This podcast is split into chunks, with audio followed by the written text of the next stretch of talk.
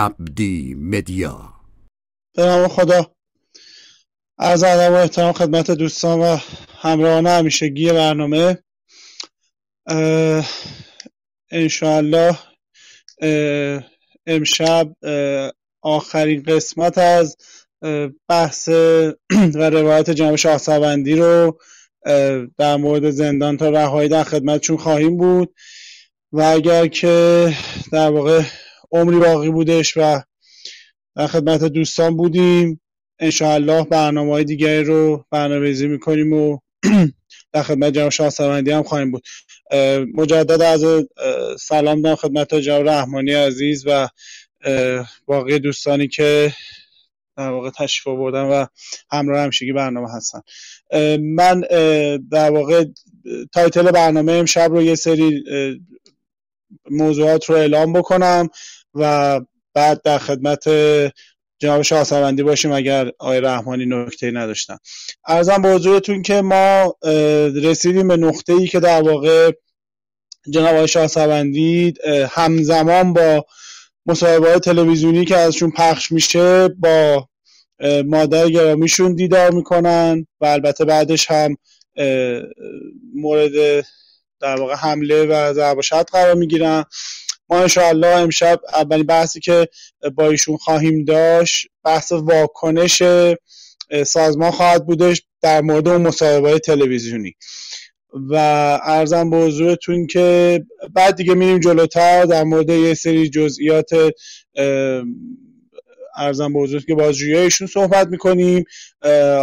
آقای شاه در اون مدت در واقع در اون حدود سه سال سه تا دیدار مهم دارن سال 68 با آقای ری شهری دیدار دارن سال 69 با آقای فلاحیان و با آقای سعید امامی. در مورد این ملاقات ها و دیدارها در زندان توضیحاتی رو میفرمایند.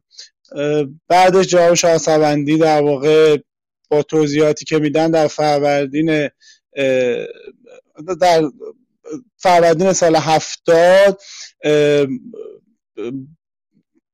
به خانه امنی منتقل میشن خانه امن وزارت اطلاعات و از غذا اونجا با آقای کیانوری با جناب آقای مفتیزاده و سرکار خانم فیروز همسر آقای کیانوری در یک اتاق در یک منزل به مدت حدودا دو ماه کمتر از دو ماه تشریف دارن و خب اونجا هم یه سری بحثا نکته های علی رغم اینی که بازجوها گفته بودن که صحبتی بینشون نباشه مشخصا با آقای مفتیزاده داشتن که به نظرم شنیدنی باشه.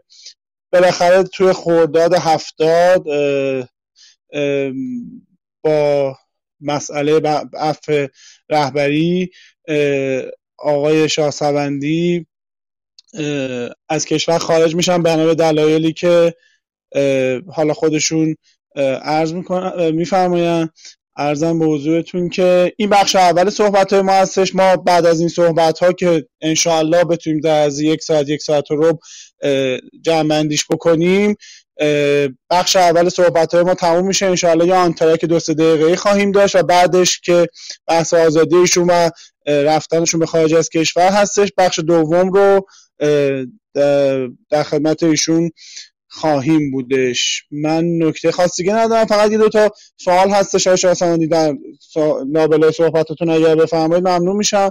یکی این که شما در واقع تو اون مدت مخصوصا باز بازجویی هاتون آیا با اعضایی از سازمان مشخصا رو به رو و رو, رو در رو در جریان بازجویی انجام شد با شما یا نه و اینی که مثلا به حال ما اسرایی که از عملیات فروغ داریم در حالا لول شما یا لول های پایین تر داشتیم. اگر داشتیم اونها در قالب بازجویی های شما آیا رو در روی اتفاق افتاد یا نه؟ یه نکته هم که حالا اگر صلاح دونستید این وسط به نظر من نظر دادستانی اون موقع رو بفرمایید ممنون میشم. من نکته خاصی دیگه ندارم. آقای رحمانی شما اگر نکته هست بفرمایید اگر نه که ما در خدمت های شاهسوندی نه نه من منم نکته ندارم. ممنونم. جناب شاه در خدمت شما هستیم بفهم با سلام خدمت شما جناب تغییر رحمانی سرکار خانم مریم خانم و کلیه خانم ها و آقایونی که در اتاق تشریف دارند و بعد از این میان. من مجبور هستم یه چند تا نکته رو اول توضیح بدم. شما اون چرا که من می‌خواستم بگم گفتید و در همون حکایت شیخ اشراق شد که رفت در مسجدی می‌خواست صحبت کنه. اون مکمل یا اون کسانی که وسط صحن مجلس وای میسادن و سخنران رو تکرار می‌کردند جمعیت شلوغ شده بود. گفت هر کجا هر کسی هر کجا ایستاده نشسته است برخیزد و قدمی پیش نهد. شیخ شهاب الدین سهروردی که البته موی از او در تن من نیست از منبر پایین آمد و گفت هر آنچه من می‌خواستم بگویم آن شیخ گفت شما هم تقریبا همه مسائل رو گفتید و از این جهت کار من رو راحت کردید. این رو برای شروع گفتم و منباب مزاح. و اما تذکراتی رو لازم می‌دونم که به من داده شده در مورد چند کلامی بگم.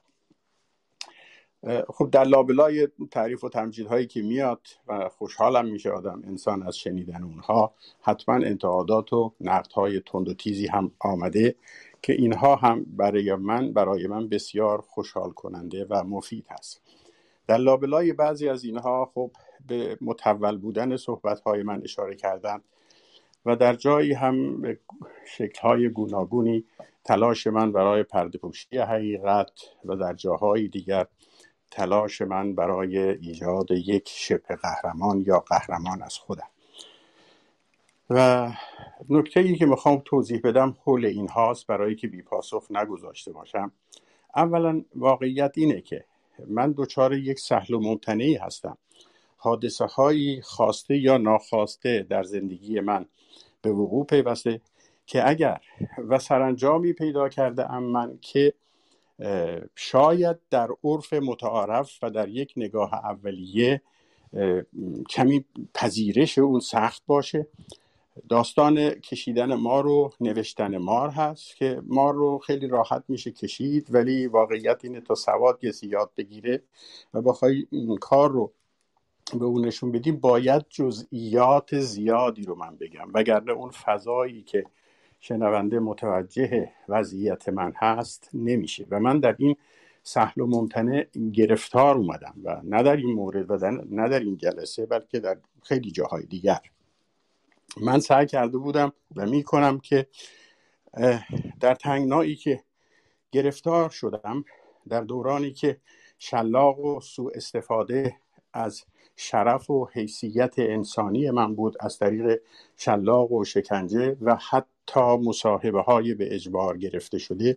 مصاحبه هایی که من البته با توانایی خودم در واقعی در ماکسیموم توانایی خودم تلاش کردم که ناراستی حداقل باشه و حرفهای خودم رو در اون قالب بزنم. ولی به هر حال در اجبار و در, اختیار در اجبار بود و حرفهای من نیست و من اونها رو رد می کنم حتی اگر همه اونها رو امروز قبول داشته تکرار کنم. و در از یک سو و از طرف دیگر شلاق تهمت و افترایی که از سوی دیگر از سوی سازمانی که عمری رو در اون راه گذاشته بودم بر من وارد می آمد من سعی کردم در میانه این دو تنگنا در میانه این دو تیغه قیچی ناجوانمردی بی مروتی و بی انصافی تا اونجا که فهم و شعورم و توانایی جسم و جانم به من اجازه میده جوانمرد بمانم. همین نه یک کلمه بیشتر و نه یک کلمه کمتر. تمام تلاش من در این ساعات متوالی هم که در خدمت شما دوستان بودم بیش از این نیست و نبوده. به شما عرض می کنم و امیدوارم از من بپذیرید که من سر سوزنی به راستی سر سوزنی. نه از این گروه و نه از آن گروه کینه ندارم. این فکر نکنید که من انسان می‌خوام بگم انسان مهمی هستم که اینطور هستم. نه. گذشت روزگار و مانند اون قلب سنگ های ته رودخانه اینقدر به هم خورد تا تیزی های مختلف وجود من رو کمی تا اندازه گرفته.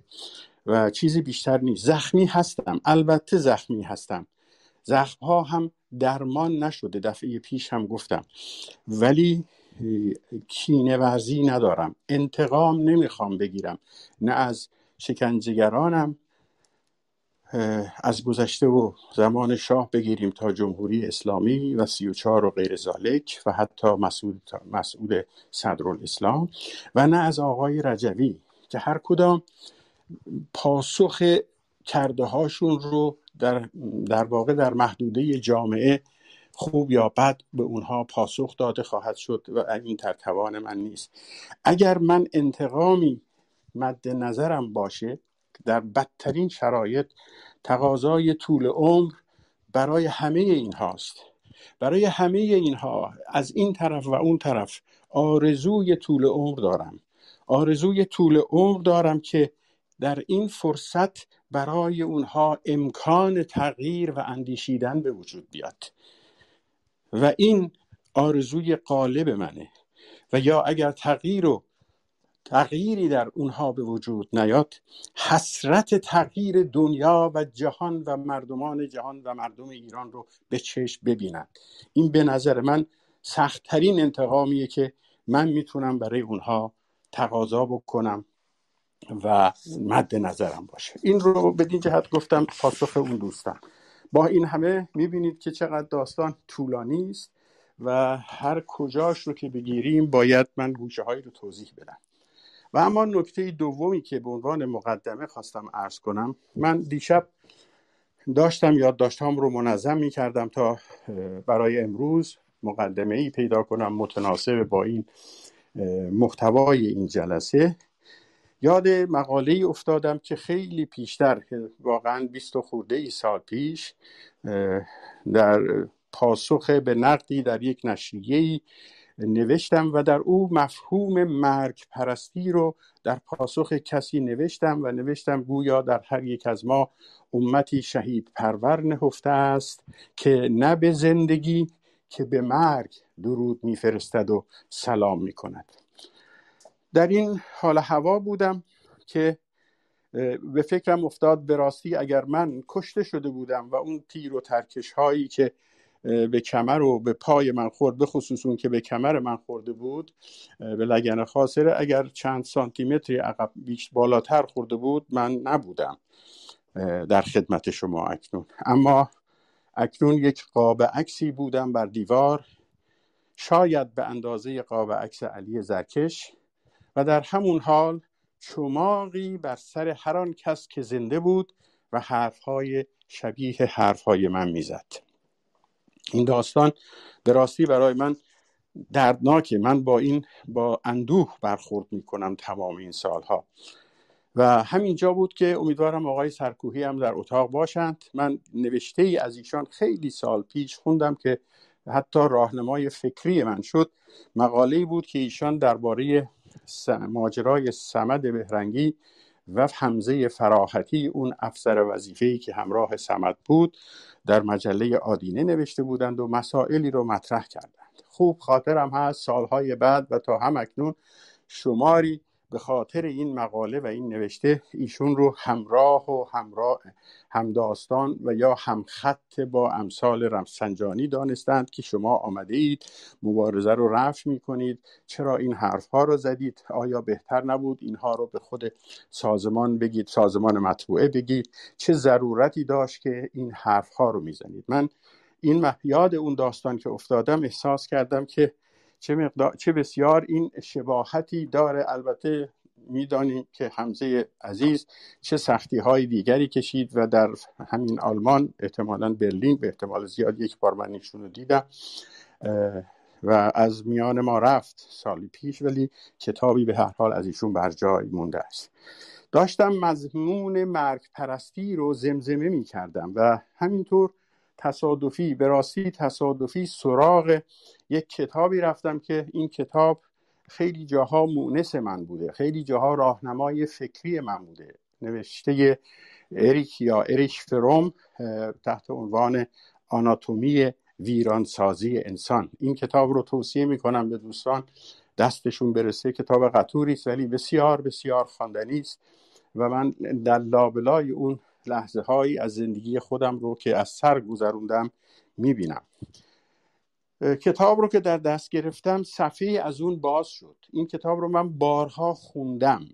بنابراین شاید به دلیل همین باز و بسته شدن های متوالی صفحات مخصوصش بود که واقعا به تصادف باور کنید به تصادف صفحه باز شد جلو از صفحات کتاب باز شد. و من شروع کردم خطکشی های زیر اونو که خودم کشیده بودم نگاه کردن و دیدم عجب مناسب است که امشب قسمتی از اون رو برای شما به عنوان مقدمه بگم. شاید تمام حرفی که بعد از این خواهید شنید بست و توسعه این مطلب بیشتر نبوده باشد. اریک فروم در کتاب آناتومی ویرانسازی یک فصلی دارد مترجم منش مرد پرست نوشته. ترجمه شاید قشنگتری هم می‌توانست بکنه به جای مرد پرست. مرد دوست نوشته. شاید نگاه و تفکر مرگ پرست به نظر من بهتر بود. و داستانی رو حکایت می‌کنه که یک ژنرال طرفدار فرانکو دیکتاتور سابق در جریان جنگ های داخلی اسپانیا یک ژنرال به نام میلان استری در دانشگاه سالامانکا اونجا سخنرانی می‌کنه و شعاری میده به نام زنده باد مرگ. و هواداران فاشیستی هم که در اون سالن بودند با او هم صدا میشند در این میان استاد رئیس دانشگاه یا استاد و رئیس دانشگاه فردی به نام اونامونو که در آغاز جنگ داخلی اسپانیا رئیس اون دانشگاه سالامانکان بود بلند میشه و در حالی که در میان هم همه های زنده مرگ فاشیست های جوان صحبت می‌کنه و این گونه حرف می‌زنه. او میگه که همکنون فریادی بیمعنا و مرگ دوستانه شنیدم. به شما بگویم که این شبهه قریب برای من بیزار کننده است. ژنرال آستری موجودی زمینگیر و معلول است. او معلول جنگی است. سروانس هم معلول جنگی بود و اما میان او و میان سروانس خالق دونکی شد فاصله بسیار هست. او فاقد عظمت معنوی سروانس است. او معتاد است تا آسایشی شوم را در میان ما دامن بزند. وقتی که صحبت اونامونو استاد دانشگاه و رئیس دانشگاه به اینجا می‌رسه. ژنرال میلان استری که دیگه نشسته بوده و دیگه تاب تحمل نداشته بلند میشه و فریاد می‌زنه مرگ بر علم. من امروز اگه بخوام تعبیر اون رو بگم او در واقع می‌گفت مرگ بر دانستن مرگ بر خرد مرگ بر شعور. و اونامونو ادامه میده. اینجا معبد اندیشه است دانشگاه و من روحانی اعظم آنم شما در این نبرد برنده خواهید شد زیرا بیش از حد کفایت از نیروی جانور خویی برخوردارید. اما مجاب نخواهید کرد. پیروز خواهید شد اما حق با شما نخواهد بود. برای چرا که برای استدلال نیازمند چیزی هستید که فاقد آنید. دو چیز خرد و برحق بودن. و به این ترتیب هست که از قضا بعدا اونامونو همونجا توسط تا اونجایی که من خوندم و دانستم توسط همسر فرانکو تحت حمایت قرار می‌گیره ولی بعدها برکنار میشه خانه نشین میشه و چند ماه بعد هم فوت می‌کنه. این داستان داستان تاریخ ماست. این داستان ما هم هست که من تلاش کردم تا حدی که خرد و شعورم می‌رسه. بهتر اینطور بگم. تلاش نکردم تا همیشه در طرف برنده ماجرا باشم بلکه تا حد توان و درکم تلاش کردم تا طرف برحق ماجرا باشم که معمولا این طرف طرف بازنده است. با این توضیحات و با این درد دل شاید اجازه بدید یه نکته آخرم شاید بد نیست بگم همینجا چون همه تشنه دانستن بیشتر هستیم و انرژی ها زیاد است. من بر این باورم که با دوستان هم کم و بیش صحبت کردیم. در شرایط میهنی جامعه ما بیش از آنکه سلاح سلاح به مفهوم واقعی کلمش اسلحه کارایی داشته باشد این اندیشه هست که کارایی داره. و این از جز از طریق تقویت جامعه مدنی پیش نمیاد.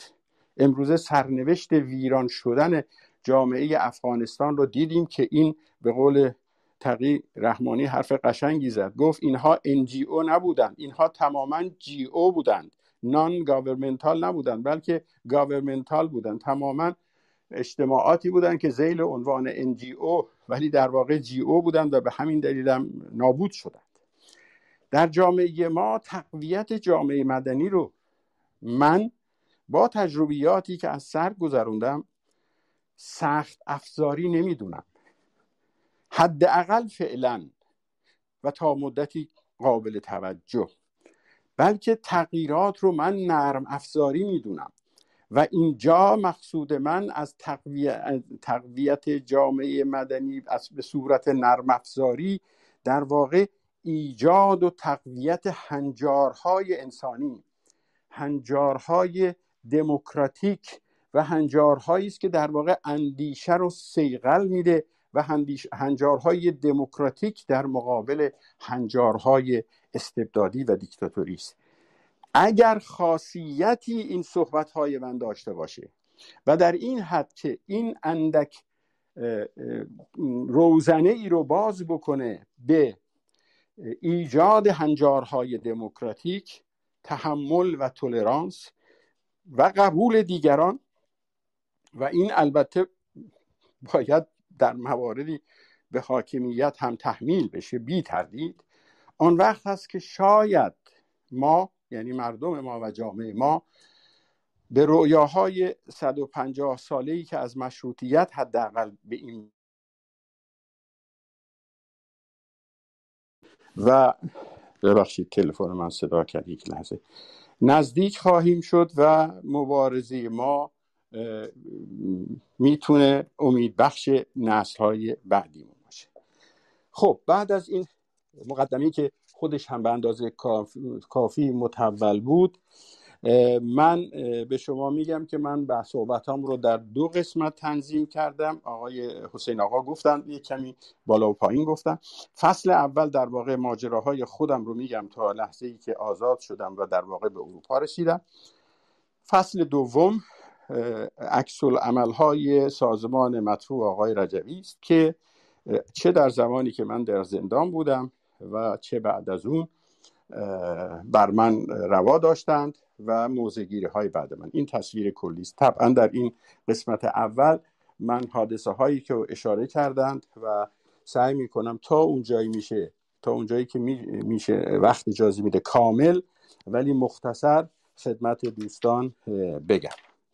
پس با اجازهتون دوستان اکنون ساعت هفت هست به وقت اینجا آلمان. من سعی می‌کنم تا یک ساعت و روب حد اکثر یک ساعت و نیم دیگه این فصل اول رو به پایان ببرم. پیش از این خدمتون گفتم که در 19 بهمن اولین ملاقات و آخرین شکنجه من بود. و البته در این حال که آخرین شکنجه بود سختترینش هم بود. و بسیار بسیار وحشیانه و در واقع حتی منطق شکنجهگران پشتش نبود که داستانهاش رو گفتم در عکس عمل به این کار من رو از سلول کوچک بسیار کوچک تک نفره که داشتم از این سر بند به اون سر بند منتقل کردن. سلول کمی بزرگتر شد ولی کماکان سلول انفرادی بود. و خب گفتمتون که دفعه پیش ملاقاتی هم امکانی هم برای رفتن سر خاک پدر فراهم کردن اسفند و انتهای اسفند. و بعد هم این ملاقات ها بعد از عید هم یک ملاقات و این ملاقات ها بعدا به صورت ماهانه درآمد. کار دیگری که در این عکس عمل اون حرکت سی و چهار در واقع در جهت کاستن از رنج و ناراحتی من صورت دادند نمی‌دانم کی کدام جریان. این بود که چهار زندانی دیگر رو که اونها هم از بچه های عملیات فروغ بودند و در سلول های جداگانه تک تک انفرادی بودند اینها رو در طول روز می آوردن در سلول من. سلول از یک نفره سلول یک نفره یه هوا بزرگتر بود این سلول ولی کماکان سلول کوچکی بود عمومی نبود. و اینها روز در اون سلول بودن. ما در واقع صبحونه رو با هم میخوردیم یعنی تمام روز با هم بودیم و این یک آزادی بسیار بسیار بزرگی برای من بود. با توجه به اینکه من بسیار وضع جسمی من خوب نبود من فقط اسم این افراد رو اسم کوچکشون رو فقط ذکر می‌کنم. احتیاجی به ذکر فامیلشون نیست. اینها خوشبختانه پاسخ سوال حسین آقام اینجا هست. اینها و تعدادی دیگر خوشبختانه زنده هستند. خانواده تشکیل دادند هر کدام و در واقع هیچ کدام هم البته اکنون در ایران نیستند و به خارج آمدن در کشورهای مختلف. و زندگی شرافتمندانه خودشون رو دارن. شهرام داریوش فرهاد و حسن چهار نفری بودند که در عملیات فروغ دستگیر شده بودند. بعضی هاشون زخمی و دستگیر شده بودند و به این ترتیب در, در این ماجرا اینها روز در سلول بند بودند و ما یک دنیایی داشتیم با هم دیگه و شب اونها رو به سلول خودشون می بردن و من در سلول تنها بودم تا فردا دوباره دور هم جمع شیم. این یک امتیازی بود که در پاسخ به اون شکنجه ها و ضربات 34 دادن. صحنه جالبی که در این ایام هست این هست یک فردی از بیرون از زندان از داخل کشور دستگیر شده بود به نام علی که اهل شمال بود قائم شهر و در تورهای اطلاعاتی وزارت اطلاعات هم بود بعدا معلوم شد داستانهایی رو که خودش هم تعریف می‌کرد. این رو هم یک شب وارد دیدیم کسی وارد سلول ما شد. یک عصری بود غروبی بود. هنوز بچه ها بودن. شهرام به خصوص بود و همه بودند همه بچه ها بودند وارد شد و طبق معمول همه زندانی ها که وقتی کسی معلوم شد این از داخل کشوره یعنی از اسیرها و دستگیر شده های عملیات فروغ نیست. وقتی که ما اینو فهمیدیم من که پاهای پاهام هنوز درد داشت و با نمی‌تونستم راه برم و گوشه سلول پتوم انداخته بودم. این وارد شد بقیه سلام علیکی کردند و از او پرسیدند. او داستانش رو خیلی کوتاه تعریف کرد. از او پرسیدند چه خبر داری از بیرون؟ او به عنوان خبری که از بیرون برای ما بیاورد و بگوید گفت که به ما خبر داد که شاه سوندی در زندان در حال خیانت کردن است. او من رو نمیشناخت و این حرف رو زد. یک سکوتی حاکم شد در اتاق. این رو من الانه در شرایطی میگم که افرادی که اسم بردم شاهد و زنده و حاضر هستند. و شهرام یکی از اون بچه هایی که تو زندان بود وقتی این حرف رو شنید به دیوار سلول که زمانی تخت من هم در اونجا بود و شکنجه ها رو اون صورت می‌گیره و خونها به در و دیوار و کنارای دیوار پاشیده بود و به شهرام من گفته بودم. شهرام گفت این تراشه های خون رو ببین. گفت آره گو اینا خون سعید شاهسوندیه و اینها درست نمیگه سازمان. هنوز داشت علی فکر می‌کرد که تو سلول واقعا کوچکه دو در سه دو و نیم در سه و نیم, سه و نیم متر همچین چیزی. وقتی که گفت اینها خون سعید هست بر دیوار با دستش به من هم اشاره کرد گفت این هم این هم خود سعید هست. و باور کنید علی دچار حیرتی شده بود که با تعجب هم یه جوری شرمنده شده بود و حتی گویا میترسید واقعیت رو بگم. یعنی هنوز هم بر این فضا بود که سعید شاهسوندی داره خیانت می‌کنه و لو میده و اون واقعا دچار شک شد. و همینم باعث شد که من بیشتر به اون نزدیک نشم و احساس کردم که هر گونه نزدیک شدنی به او هر گونه سوالی از او ممکنه اون ذهنیتش رو تشدید کنه. بنابراین علاقه ای نداشتم حتی فامیل او را هم نپرسیدم و بچه های دیگه خبر داشتند من از بچه های دیگه هم نپرسیدم فقط فهمیدم که او اهل شمال بوده و در تور اطلاعاتی رژیم بوده و یکی دو ماهی هم پهلوی ما بود و بعد از او هم او را از نزد ما بردند. بعد یکی از ویژگی هاشم این بود که وقتی که در نظرخواهی می کردیم تو سلول برای همون کارهای جاری کوچکی که تو اون سلول هست. از افراد نظر می‌خواستیم که چه کار کنیم. این علی با اون لحجه مخصوصش می‌گفت که من در خدمت هستم.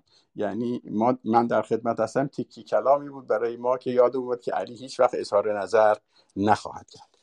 به هر حال علی رو که از پهلوی ما بردن. بعد از یکی دو ماه سلول واقعا برای پنج نفر تنگ بود و این سیستم هم همیشه جواب نمی‌داد. اینا صبح برن شب صبح بیان شب برن. بعد از مدتی ما رو بردند به سلول بزرگتری که سر بند 500 بود طبقه سوم. این سلول اول طبقه اول بود. این سلول دوم یعنی سر بند 500 دایره طبقه سوم بود. یه اتاقی بود سر بند ابتدای بند. که اونجا دو نفر دیگر هم به نامهای مسعود دالوند و محمد فرید و دیرتر کمی دیرتر فردی به نام کریم که من باز فامیل او رو به خاطر ندارم ولی بچه ها فامیلیش رو می‌دانستند به نام که ما اون رو به نام کریم ترکمن میشناختیم. اهل ترکمن صحرا بود و از مجاهدین هم نبود از جریان اکثریت بود که در هنگام رفتن به افغانستان و از اون طریق ها دستگیر شده بود. این سلول به این ترتیب سلول سر بند 500 ما شکل گرفت و همزمان اونجا امکانات سنفی که به ما می‌دادند هم به نسبت سلول های داخل بند بیشتر بود. در واقع یک اتاقی بود که ما چهار و دو شیش و هفت نفر بودیم و تک و توک گاه و بیگاه کسانی رو هم می آوردند زمانهاش درست به خاطرم نیست چون اهمیت چندانی برای من نداشت. اونها فقط خاطرم است که در جریانات بعدتر یک سالی بعدتر یه تعدادی از اسرای جنگی ایران و عراق که پیوسته بودند به سازمان و اینها رو بعدا برگردونده بودند با تمهیداتی که از موضوع صحبت ما خارج هست. و یکی از اونها یک فردی هم، یک در لابلای اونها بعضی هم دانشجوهایی بودن. یکی بود که کانادا هم رفته بود و دورانی هم در کانادا به سر گذرونده بود. اینها رو گاه و بیگاه می آوردن تو سلول ما و خوب یا خاطر هم هست یکی از اونها که نزدیک بود ما و من با او دعوای شدید بکنم این بود که این احساس کرده بود که هر چقدر بد و بیرا و فوش به سازمان بده جانش بیشتر در امان هست و کمتر کتکش می‌زنند به همین دلیل حرفهای بسیار رکیکی علیه شماری از زنان سازمان و همسران بعضی آدم های سرشناس سازمان که من از ذکر نامشون خودداری می‌کنم می‌زد در حضور بازجو گفته بود در اتاق ما هم تکرار می‌کرد. یعنی می‌گفت من با اینها رابطه داشتم در فلان جا. و کاملا معلوم بود این مردک داره دروغ میگه و عاقبت من یه روز با تندی بهش گفتم بسیار تند صحبت کردم بهش گفتم تو خجالت بکش و اینجوری تو راحت نمی‌کنن. بعدها تو بازجویی ها دیدیم حرکات زشتری کرد. سعی می‌کرد خودش رو به دیوانگی بزنه و در طول بازجویی و توی راه مثلا ادرار بکنه و این چیزا که بعد از مدتی هم خوشبختانه او رو از پهلوی ما بردن که این واقعا خودش عذاب مجسمی بود. به این ترتیب ما منتقل شدیم به اتاق سر بند 500 و من می‌تونم بگم که تا آخر زندانم در کمیته مشترک فقط در این اتاق بود. در این ایام حوالی خرداد 68 من در جریان قرار گرفتم که نادر به من خبر داد که خودتو آماده کن که می‌خوام ببرم پهلوی حاج آقا. حاج آقا اینجا مقصود آقای ریشهری وزیر اطلاعات بود. این رو چند روز پیش به من گفت. و من خب خیلی خوشحال بودم که از قبل در جریان قرار گرفتم. یک خواسته از او داشتم و فقط یک خواسته. و گفت چی هست؟ گفتم که من می‌خوام ریشم رو بتراشم. چون ریش تو زندان در میاد دیگه. ما هم جوان بودیم اون موقع و تیغ و اینجور چیزها هم که در دسترس نبود و شکل و شمایل من شکل و شمایل دیگری بود. پرسید چرا؟ گفتم می‌خوام شکل و شمایل واقعی خودم رو داشته باشم. این شکل و شمایل من نیست. فهمید مقصود من رو. من نمی‌خواستم شکل و شمایل حزب اللهی داشته باشم. این قبول کرد و یک نگهبانی رو همراه من فرستادند. از اون تیغهای بسیار کهنه هم پیدا شد. در توالت حمام در توالت بند آب سرد. من ریشم رو به سختی زدم و بسیار خوشحال شدم که شکل و شمایل خودم هست وقتی که با آقای شهری ملاقات می‌کنم. بعد از اون چشبند زدند و ماشین من رو به محل اصلی وزارت اطلاعات یعنی همون جایی که قبلا ساواک بود بردند. با چشم بسته. یه اتاق پیشینی بود وارد شدیم. معلوم بود رئیس دفتر ایشون هست و فلان. کمی اونجا نشستیم و بعدا اتاق اصلی که اتاق بسیار بزرگی بود رو به آفتاب بود پنجره های بسیار بزرگ داشت و یک میز بسیار بزرگ هم در وقتی از در وارد می شدی در سمت چپ اون بالا گذاشته بودند و آقای شهری هم پشت اون میز بود. نادر خوشبختانه به من نگفت موضوع این جلسه چیست. ولی من بعدا فهمیدم و او گفت و اکنون به شما می‌گویم. این جلسه جلسه تعیین تکلیف من بود و چقدر خوب که به من نگفت. به این معنا بود که آقای خامنه ای در زیل اون بولتن سران اون مطلبی رو که پیشتر گفته بودم نوشته بود. ولی میان نوشتن یک مطلب تا عملیاتی شدن و یا بایگانی شدن فاصله است. گذشت زمان اینها ماجرای سی و چهار و کتک خوردن 19 بهمن موضوع رو دوباره به روز کرده بود و ترتیباتی دادند. در واقع نادر این کمک رو کرد که آقای ریشهری من رو ببینه. من وقتی وارد اتاق شدم ابتدا آقای ریشهری تنها بود. و اون پشت نشسته بود و قبل از اتاق میزهای کوتاه پذیرایی بود که پشت میزهای پذیرایی چیزی حدود ده دوازده تا صندلی بود. یعنی اتاق اینقدر بزرگ بود. وقتی وارد شدم گفت اینجا رو می‌شناسی؟ منم گفتم آره می‌شناسم. انقلاب که شده بود اینجا اومدم. در واقع این اتاق اتاق نصیری رئیس ساواک بود که ما در دورانی که ساواک فرض شده بود می‌رفته بودیم و دیده بودیم و میشناختیم. گفت اینجا رو می‌شناسی؟ گفتم آره می‌شناسم. گفت می‌دونی مالی کی بوده؟ گفتم بله می‌دونم. پاسخ داد ولی من اون نیستم. من هم گفتم بله می‌دانم. و این اولین گفتگوی دو نفره ما بود. بعد اشاره کرد که من رو به طرف اون میزهای کوچک خودشم از پشت میز آمد نشست درست دست راست من و همین فاصله حدود دوازده نفر حداقل دوازده نفر چون سریع شمردم ممکن بود بیشترم باشه. آدم های مختلف که توشون یکی دو تا امامه داشتن نه زیاد اومدن و دور این میز دراز پذیرایی نشستن. تو این فاصله قندون ها قشنگ یادمه که توشون نبات های چیز بود این خلال های بادم بسیار ریزی بود و چای هایی که توی این استکان های کمرباری تمام اینها تو ذهن من نشسته بود و من یک مثل رویا بود برای من برای اینکه منو از سلول آوردن در اونجا. نشستیم و چایی آوردند و چایی رو که شروع کرد در واقع پخش کردن آقای ریشهری دفعتا پرسید تو که با سازمان اینقدر اختلاف داشتی چرا به جنگ ما اومدی؟ واقعا دفعتا پرسید و من اون لحظه رو هنوز یادمه به خاطر اینکه اون لحظه خودم بودم. اصلا یه حالتی داشتم که اصلا برام یک بیتفاوتی محض بود که چه خواهد شد. من می‌خواستم خودم باشم. گفتم راستش رو می‌خواید یا می‌خواید؟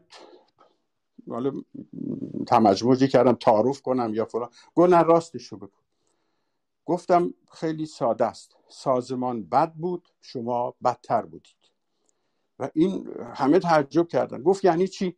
گفتم یعنی اینکه شما تنها شکنجه نمی کنید که پاره می کنید تجاوز می کنید و و و و حالا زبان من باز شده کمی دیگه. و اینطوری این داستان رو که گفتم گوش می‌کرد بقیه هم گوش می‌کردن. بعد قبل از همین موقع بود که پرسید پرسید گفتم که در چشم من شما نمیکشتید تک پاره می‌کردید. دقیقا اسم ماشاءالله قصاب به ذهنم رسید و اونجا گفتم. گفتم مثل ماشاءالله قصاب. بعد خواهری رو مثال زدم به نام طیبه که از ترکیه میشناختمش بعدها اسم او فریده بود و دختری داشت به نام زینب که هم بازی پسر من بود. و گفت تو این کوه ها تو عقب نشینی طیبه در حالی که واقعا از پا افتاده بود زخمی کاملم نبود ولی مثل که ضربه دیده بود. گفت من اگه می‌دونستم فقط می‌گیرن و اعدامم می‌کنن می‌رفتم تسلیم می‌شدم و من ماجرای طیبه رو اونجا گفتم. بعد از اون صحبت ادامه پیدا کرد و ها پرسید که پرسید که حالا چی کار چه فکری می‌کنی؟ و این خب خیلی خطرناک بود این سوالش. گفت حالا چی فکر می‌کنی؟ گفت من در واقعا باور کنید. اینو بعضی اوقات سرعت عملم بد نبوده. به سر... مثل برق دیدم هر جوابی بدم خطاست. بلافاصله گفتم آدم خور نیستید. یعنی این حالت تنزی که من گفتم و یک حرف یک خنده به وجود اومد و فضا شکست. و بعد از اون دیگه در مورد مبارزه مسلحانه من صحبت کردم که من مبارزه رو غلط می‌دونم فلان و و چیزهای مختلف که الان چی برای من مهمه؟ گو الان چی برات مهمه؟ گفتم ایران سرنوشت ایران و مردم ایران. و به این ترتیب صحبت ها تموم شد. خودشون هر کسی سوالاتی هم می‌کرد از سازمان کنجکاوی فردی هم داشتن. معلوم بود دیگه اینا کنجکاوی های فردیشون هم پرسیدن و دوباره چشپند و دوباره با تیم عملیاتی من رو به سلول بردن. و روز یا دو روز بعدش نادر آمد و تعریف کرد از این برخورد و گفت هر چیز دیگری غیر از این گفته بودی کلت بر باد رفته بود. من در اونجا سعی کردم که خودم باشم و خوشحالم بودم که خودم هستم و بعدا شنیدم که در جنبندی که اونها کردن در این جلسه اونها افرادی بودن که باید جنبندی می‌کردن. گفته بودن فلانی با ما نیست ولی انسان آدم ارزشمندی هست و با سازمان هم مخالفه. حتی بعضی ها گفته بودن با ما نیست مخالف ماست ولی با سازمان مخالف با سازمان بیشتر مخالف و به این ترتیب بود که این تایید اون جلسه حدود خوردادی بود. خورداد 68 بود که این جلسه برگزار شد. این تعیین تکلیف من بود. بعدها گوشه و کنار هم افراد مختلف از جمله نادر و سایر بازوی ها گفتن که در تایید کردن که ملاقات با حاج آقا در واقع این بود که حکم اعدام کنسل لغو شد. و به همین ترتیب بود که ماهی یک بار بعد از اون دیگه ملاقات ها ادامه داشت و به این ترتیب یک چتری باز شد و یک چتری باز شد از جانب من که خوشبختانه زیر این چتر حدود شش نفر دیگر شاید هم هفت نفر دیگر به تناسب از خطر مرگ نجات پیدا کردند. حتی مسعود دالوند که حالا اون رو هم اشاره می‌کنم و البته در کوتاه مدت. کلا تمام بچه های عملیات فروغ همه این احساس رو بهشون دست داد که حکم اعدام حداقل اجرا نمیشه و یا لغو شد در همون اتاق سربند بودیم که کمی بعد یک فردی را آوردن تو بند ما جوان قد بلندی کمی چاق و آفتاب زدی شدید. خودش رو مسعود دالور معرفی کرد. و معلوم شد که این بعد از عملیات فروغ به سازمان پیوسته و به صورت پیک بوده. رفته ترکیه ترکیه عراق عراق ترکیه و او رو فرستاده بودن که بیا تماس هایی بگیره. با بعضی افراد به تمام مدت در تور بوده و این رو دستگیر کرده بودن. کتک اندکی خورده بود معلوم بود خودش گفت و از من بعدا سوال کرد چقدر می‌گیرم؟ به او گفتم 5 6 سال 7 سال بیشتر نمی‌گیری که بسیار ناراحت شد. گفت من تا تابستون می‌خوام برم بعد از مهر می‌خوام برم بیرون نامزد دارم و اون نمی‌دونست چه سرنوشتی داره. و به هر حال اتفاقی که برای مسعود دالوند متاسفانه افتاد این بود که ناصر که بازجوی او بود او رو مجبور کرد که در مصاحبه بگه من معاون بخش اطلاعات سازمان بودم. بخش اطلاعات سازمان ابراهیم زاکری اون موقع بود. معاون بخش اطلاعات بودم و به او قول داده بودن در ازای این مصاحبه نجات پیدا می‌کنه. ولی این مصاحبه رو کرد. رادیو تلویزیون که کسانی می‌تونن برن تو آرشیو ها نگاه کنن. مسعود دالوند این اعترافات رو کرد. سر سوزنی سر سوزنی واقعیت نداشت. نه, نه که بگیم 50 درصد 40 درصد. اصلا این یک دروغ ساخته شده و داستان ساختن. و بعدها هم مسعود دالوند رو البته مدتی بعدتر شاید حدود یک سال اعدام کردند و ناصر هیچ کاری برای او نکرد. در این ایام هست که من به احساس می کردم می دیدم که تلاشی برای مصادره کردن من وجود داره. این کلمه مصادره کردن رو اینطور به مقصودم هست که پروژه ای را افتاده بود توسط نادر صدیقی. نادر صدیقی هیچگاه در بخش اون که خودشون می‌گفتن التقاط یعنی مجاهدین رو گاه می‌گفتن بخش نفاق گاه می‌گفتن بخش التقاط.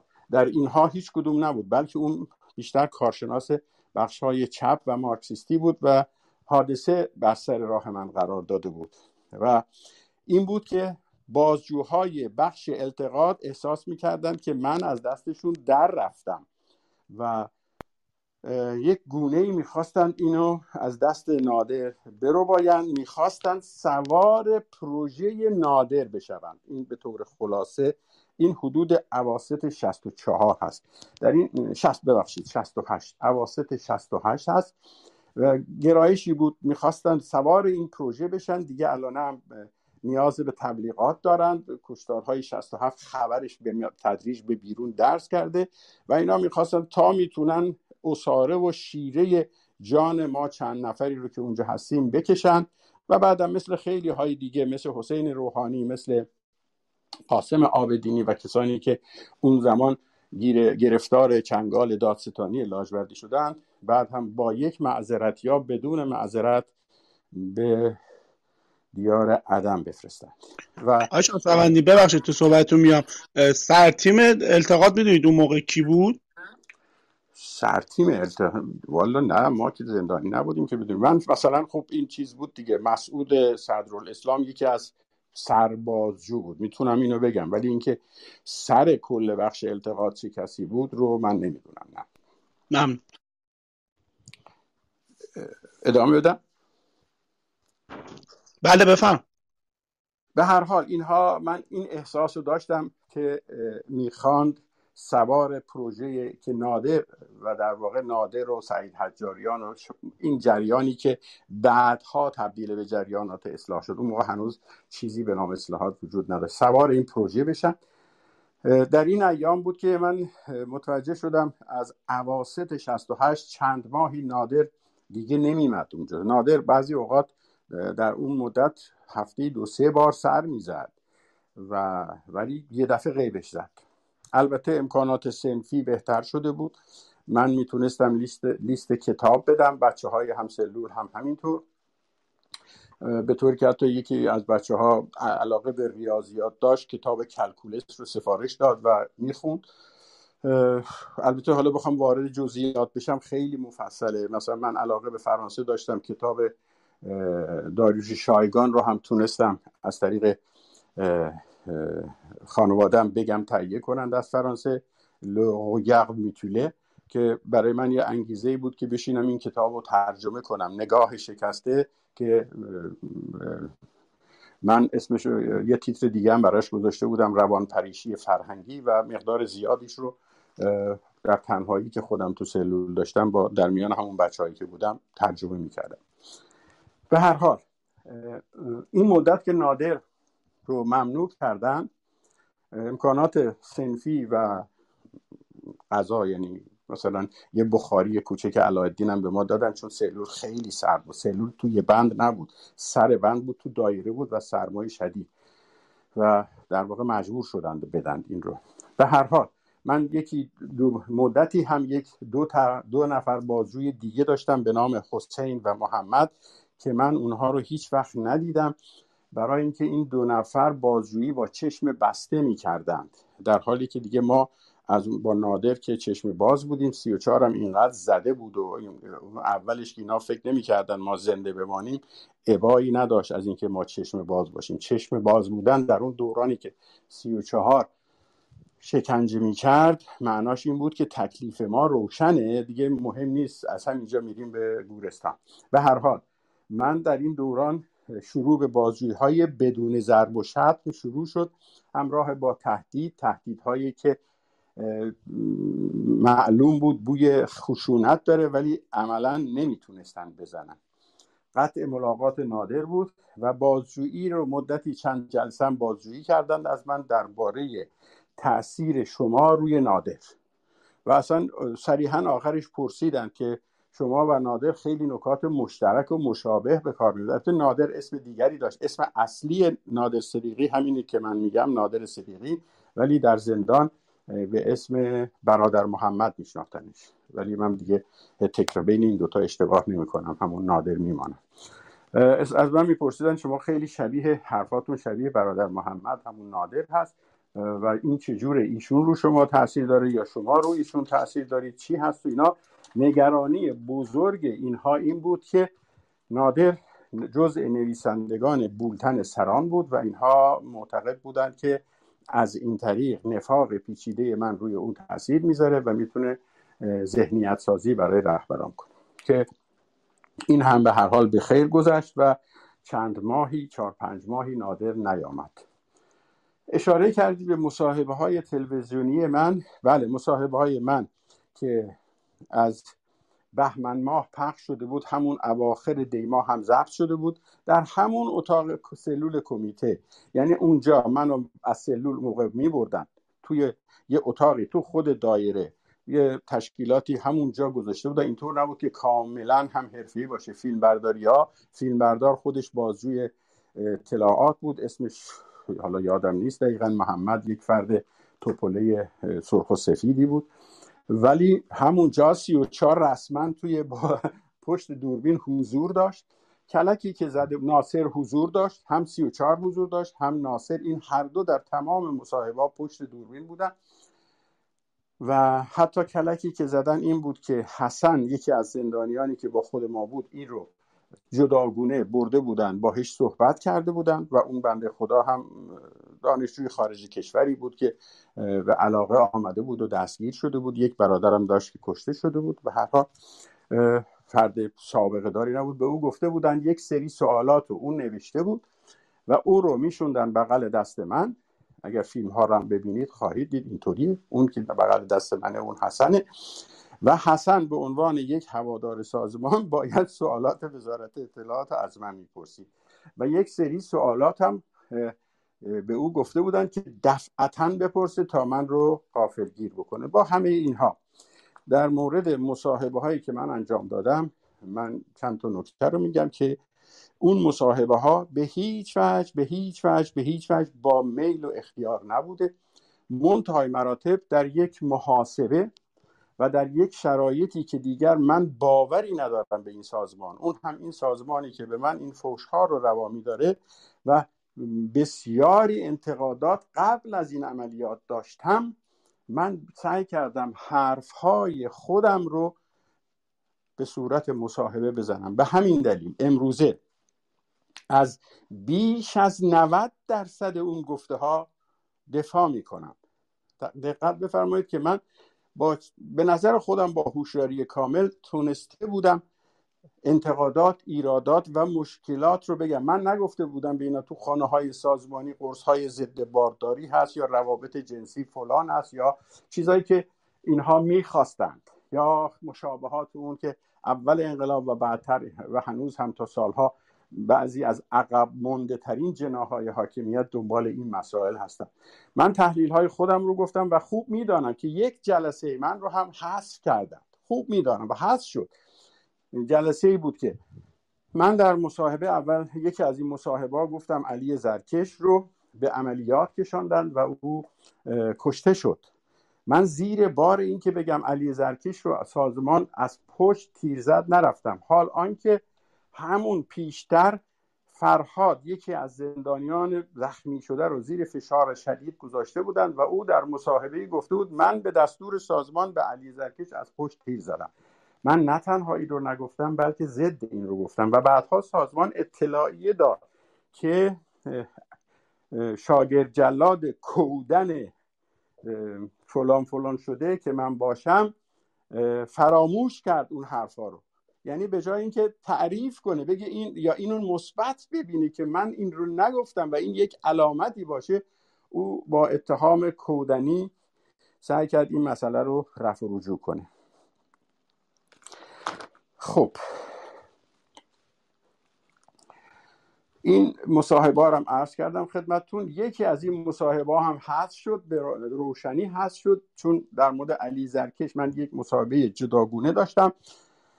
و در مصاحبه با علی زرکش چون جانشین و قائم مقام آقای مسعود رجوی بود علی زرکش که به اعدام محکوم شده بود. و من هم در نامه قبل از عملیات فروغ هم بعد از عملیات فروغ به او یعنی به رجوی نوشته بودم که علی زرکش رو تو بالا کشیدی. اگر تو انتخاب کردی خطا کردی از تو اگر راست می‌گویی تو مقصری اگر دروغ می‌گویی هم تو مقصری. من برای کوتاه کردن کلام اینو زیاد تفصیل نمیدم وگرنه توضیح مفصل داره. و نتیجه گرفته بودم در هر حال این علی نیست که مقصره که رجوی و این درست در شرایطی بود که بعدها من فهمیدم چرا اینا حذفش کردن. جمهوری اسلامی در حال حذف آیت الله منتظری بود. و این استدلال و این نحوه استدلال بدون تردید بر ذهنهای بسیاری می نشست شما تا دیروز فقیه عالی قدر میگید و امروز اصطلاحات بسیار زشت ناشایست فلان. و این نمیشه. و اگر این انتخاب این به همین دلیل اون مصاحبه رو کمپلت کاملا حذف کردن خب این بخش قسمتی است که من یه جمله کوتاه بگم و برم به شماره بعدی. من سعی کردم فهرستوار بگم که سریع بگم. واقعیت اینه این بخش ناقص هست و ناگفته است. اگر نگویم که مثل هر زندانی دیگری ببینید هر زندانی در هر گوشه دنیا از لحظه ای که دستگیر میشه فکر فرار هست.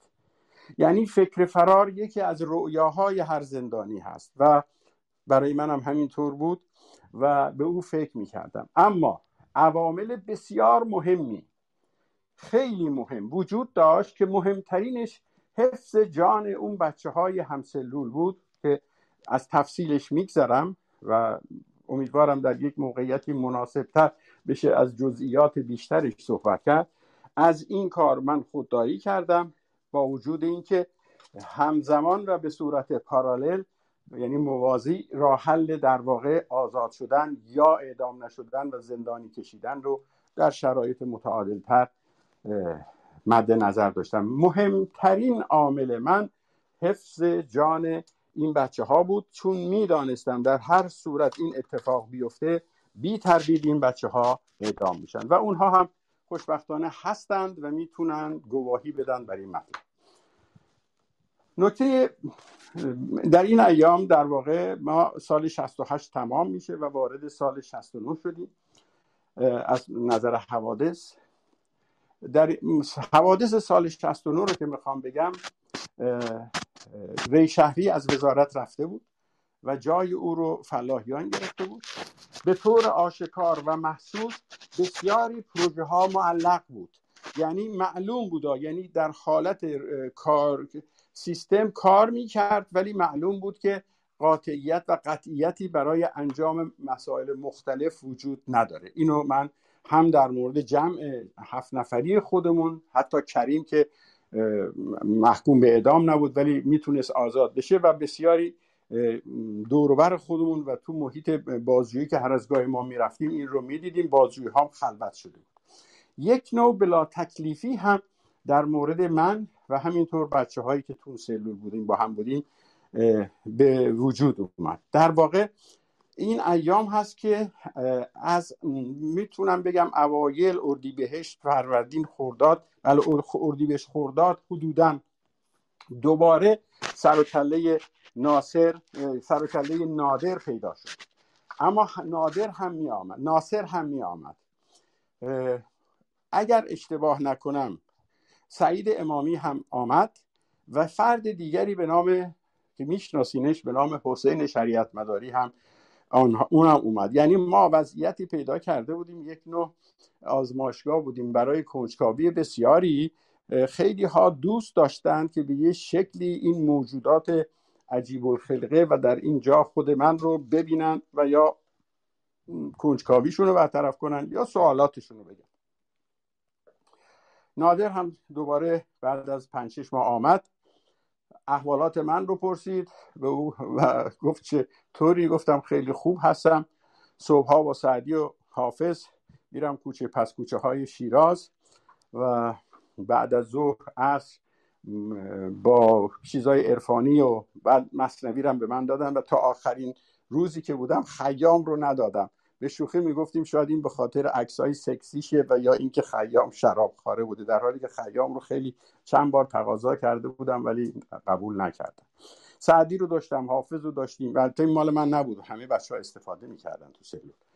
ولی بخشیشو من آورده بودم. بخشیش هم بچه های دیگه به خانواده ها گفته بودن. 20 جلدی کتاب بود. اما ناصر اینجا می آمد در این ایام ناصر می آمد برای بازجویی از محمد فرید و همینطور از مسعود دالوند سر می‌زد. معلوم بود که تیغش دیگه روی من و اون بچه ها نمی بره آشکار بود رفتارش برخورداش معلوم بود اون تیزی سابق رو نداره. یک بارم لاجوردی آمد که اون موقع دیگه دادستان نبود در رو باز کرد و من بلند نشدم پای دراز کرده یک فوشی داد و بعد رو کرد به بقیه بچه ها می‌خواست اونها رو به جون من بندازه. گفت مواظب باشید این کلا سرتون نذاره این زمان شاه با ساواک هم همکاری می‌کرد و در و بست و رفت. خب البته بری بچه ها به ریشش خندیدن دیگه.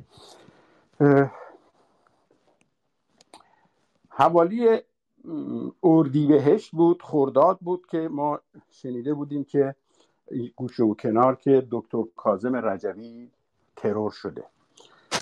یک روز در سلول باز شد و یک کسی به سلول آمد. آدمی بود چاق یه عینک تاستکانی داشت. ریشش انبوه بود یعنی پرپشت بود. روی صورت کمی توپلش و پر حیوت هم بود. یعنی در این حال که چاق بود برخورد نگهبان ها و یه نفری که همراه با او بود بسیار احترام آمیز بود. یعنی اینطوری ما از اینجا می‌تونستیم بفهمیم که یه آدم مهمی هست. البته اونا همه حاج آقا بودن هیچ کس اسم نداشت. فقط بازجوها عدد بودن سی و دو سی و یا شماره های دیگه هم که خاطرم نیست. اما ای رو حاج آقا صدا می زدن که بعدها با عکس هایی که بعدها من دیدم و به دوستانی هم که از زندان آزاد شدن اون موقع بودن نشون دادم و فرستادم همه تایید تاکید کردند که سعید امامی هستش. و هم روی کنجکاوی آمده بود هم همشهری خود من می‌دونست خودش رو اونجا اشاره هم کرد حالا نه به عنوان دوستی. و اینا به اصطلاح این سوژه های شروع صحبت بود. برخورد نگهبان ها و نفر همراه رو گفتم و این از موضع بالا برخورد می‌کرد. یعنی نگهبان حتی مثلا می‌خواست در رو ببنده این راحت با یه دست اشاره می‌کرد یعنی اینکه نمی‌خواد ببندید. من این فرد رو در جلسه ای که با ری شهری برگزار شد ندیده بودم. این رو هم یادم آمد. اونجا وقتی که من دیدمش یادم آمد که اونو ندیدم. نشست و ما چون همون بخاری علایالدین داشتیم چایی داشتیم و چایی ما تعارفش کردیم توی یک ظرفای پلاستیکی سبز و قرمز و زرد رنگی بود لیوانای پلاستیکی. چایی تعارفش کردیم و قندم داشتیم آوردیم و چایی گذاشتیم جلوش. و از مسائل سیاسی روز و خب طبعا مجاهدین از ما می‌پرسید. و اینجا خب طبعا من هم تو بقیه بیشترین صحبت رو می‌کردم مخاطب اصلی هم من بودم. و بی مقدمه گفت که مجاهدین خودشون کازم رجوی رو تصویه کردن. من اینو که شنیدم چندین مسئله به سرعت به ذهنم خطور کرد. اول این می‌خواد عکس العمل منو ببینه. دوم اینکه دوباره شروع شد. اینا می‌خوان حتما یه مصاحبه را بندازن و منم ببرن به عنوان خیمه شبازی در اون ماجرا و من با فشار و بی فشار که بی فشار که امکان پذیر نبود با فشار و تهدید و فلان بیام و چیز کنم تایید کنم که بله من هم سابقه رو می‌دانم و این اختلافاتی بود است و فلان و فلان و کارشون رو به این ترتیب سوژه تبلیغاتی بشه. من در یک واقعا صدوم ثانیه همه اینا از ذهنم گذشت و بلافاصله با لحنی احترامآمیز اما تا اندازه زیادی قاطع و سوالی سوال می‌کردم ازش. یعنی حالتم حالت سوالی بود. گفتم شما هواداران سازمان رو احمق و خر تصور می‌کنید؟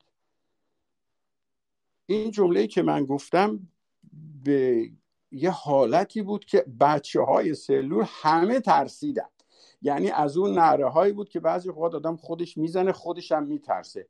ولی رو راست بهتون بگم باشه به شرافت قسم. البته نعره نبود. همین سوال محکمی بود من کردم. خودم نترسیدم. یعنی یه حالتی بود مثل که رها بودم. اصلا مهم نبود برم که حالا چی میشه.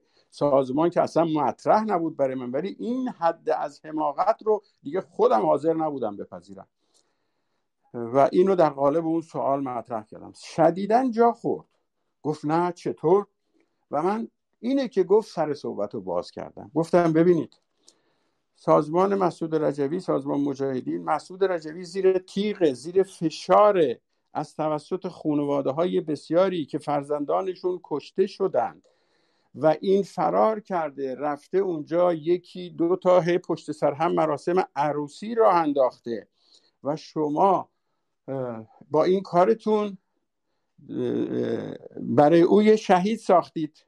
و دستشو پر کردید بعد ادامه دادم. کازم رجبی اصلا هیچ کاره بود تو سازمان و واقعا هم همینطور بود. میشناختمش از نزدیک. کازم رجبی یک تابلو بود یه پوستر بود یه قاب عکس بود که بچه های بخش روابط خیلی اوقات از دستش ناراحت بودن. کارشکنی می‌کرد. یعنی اصلا حرف شنوی تشکیلاتی و کارایی تشکیلاتی نداشت. یک کارت ویزیت بهتره بگم بود که به اعتبار او می‌رفتن توی جاهای مختلف. و این کنارش این رو هم گفتم.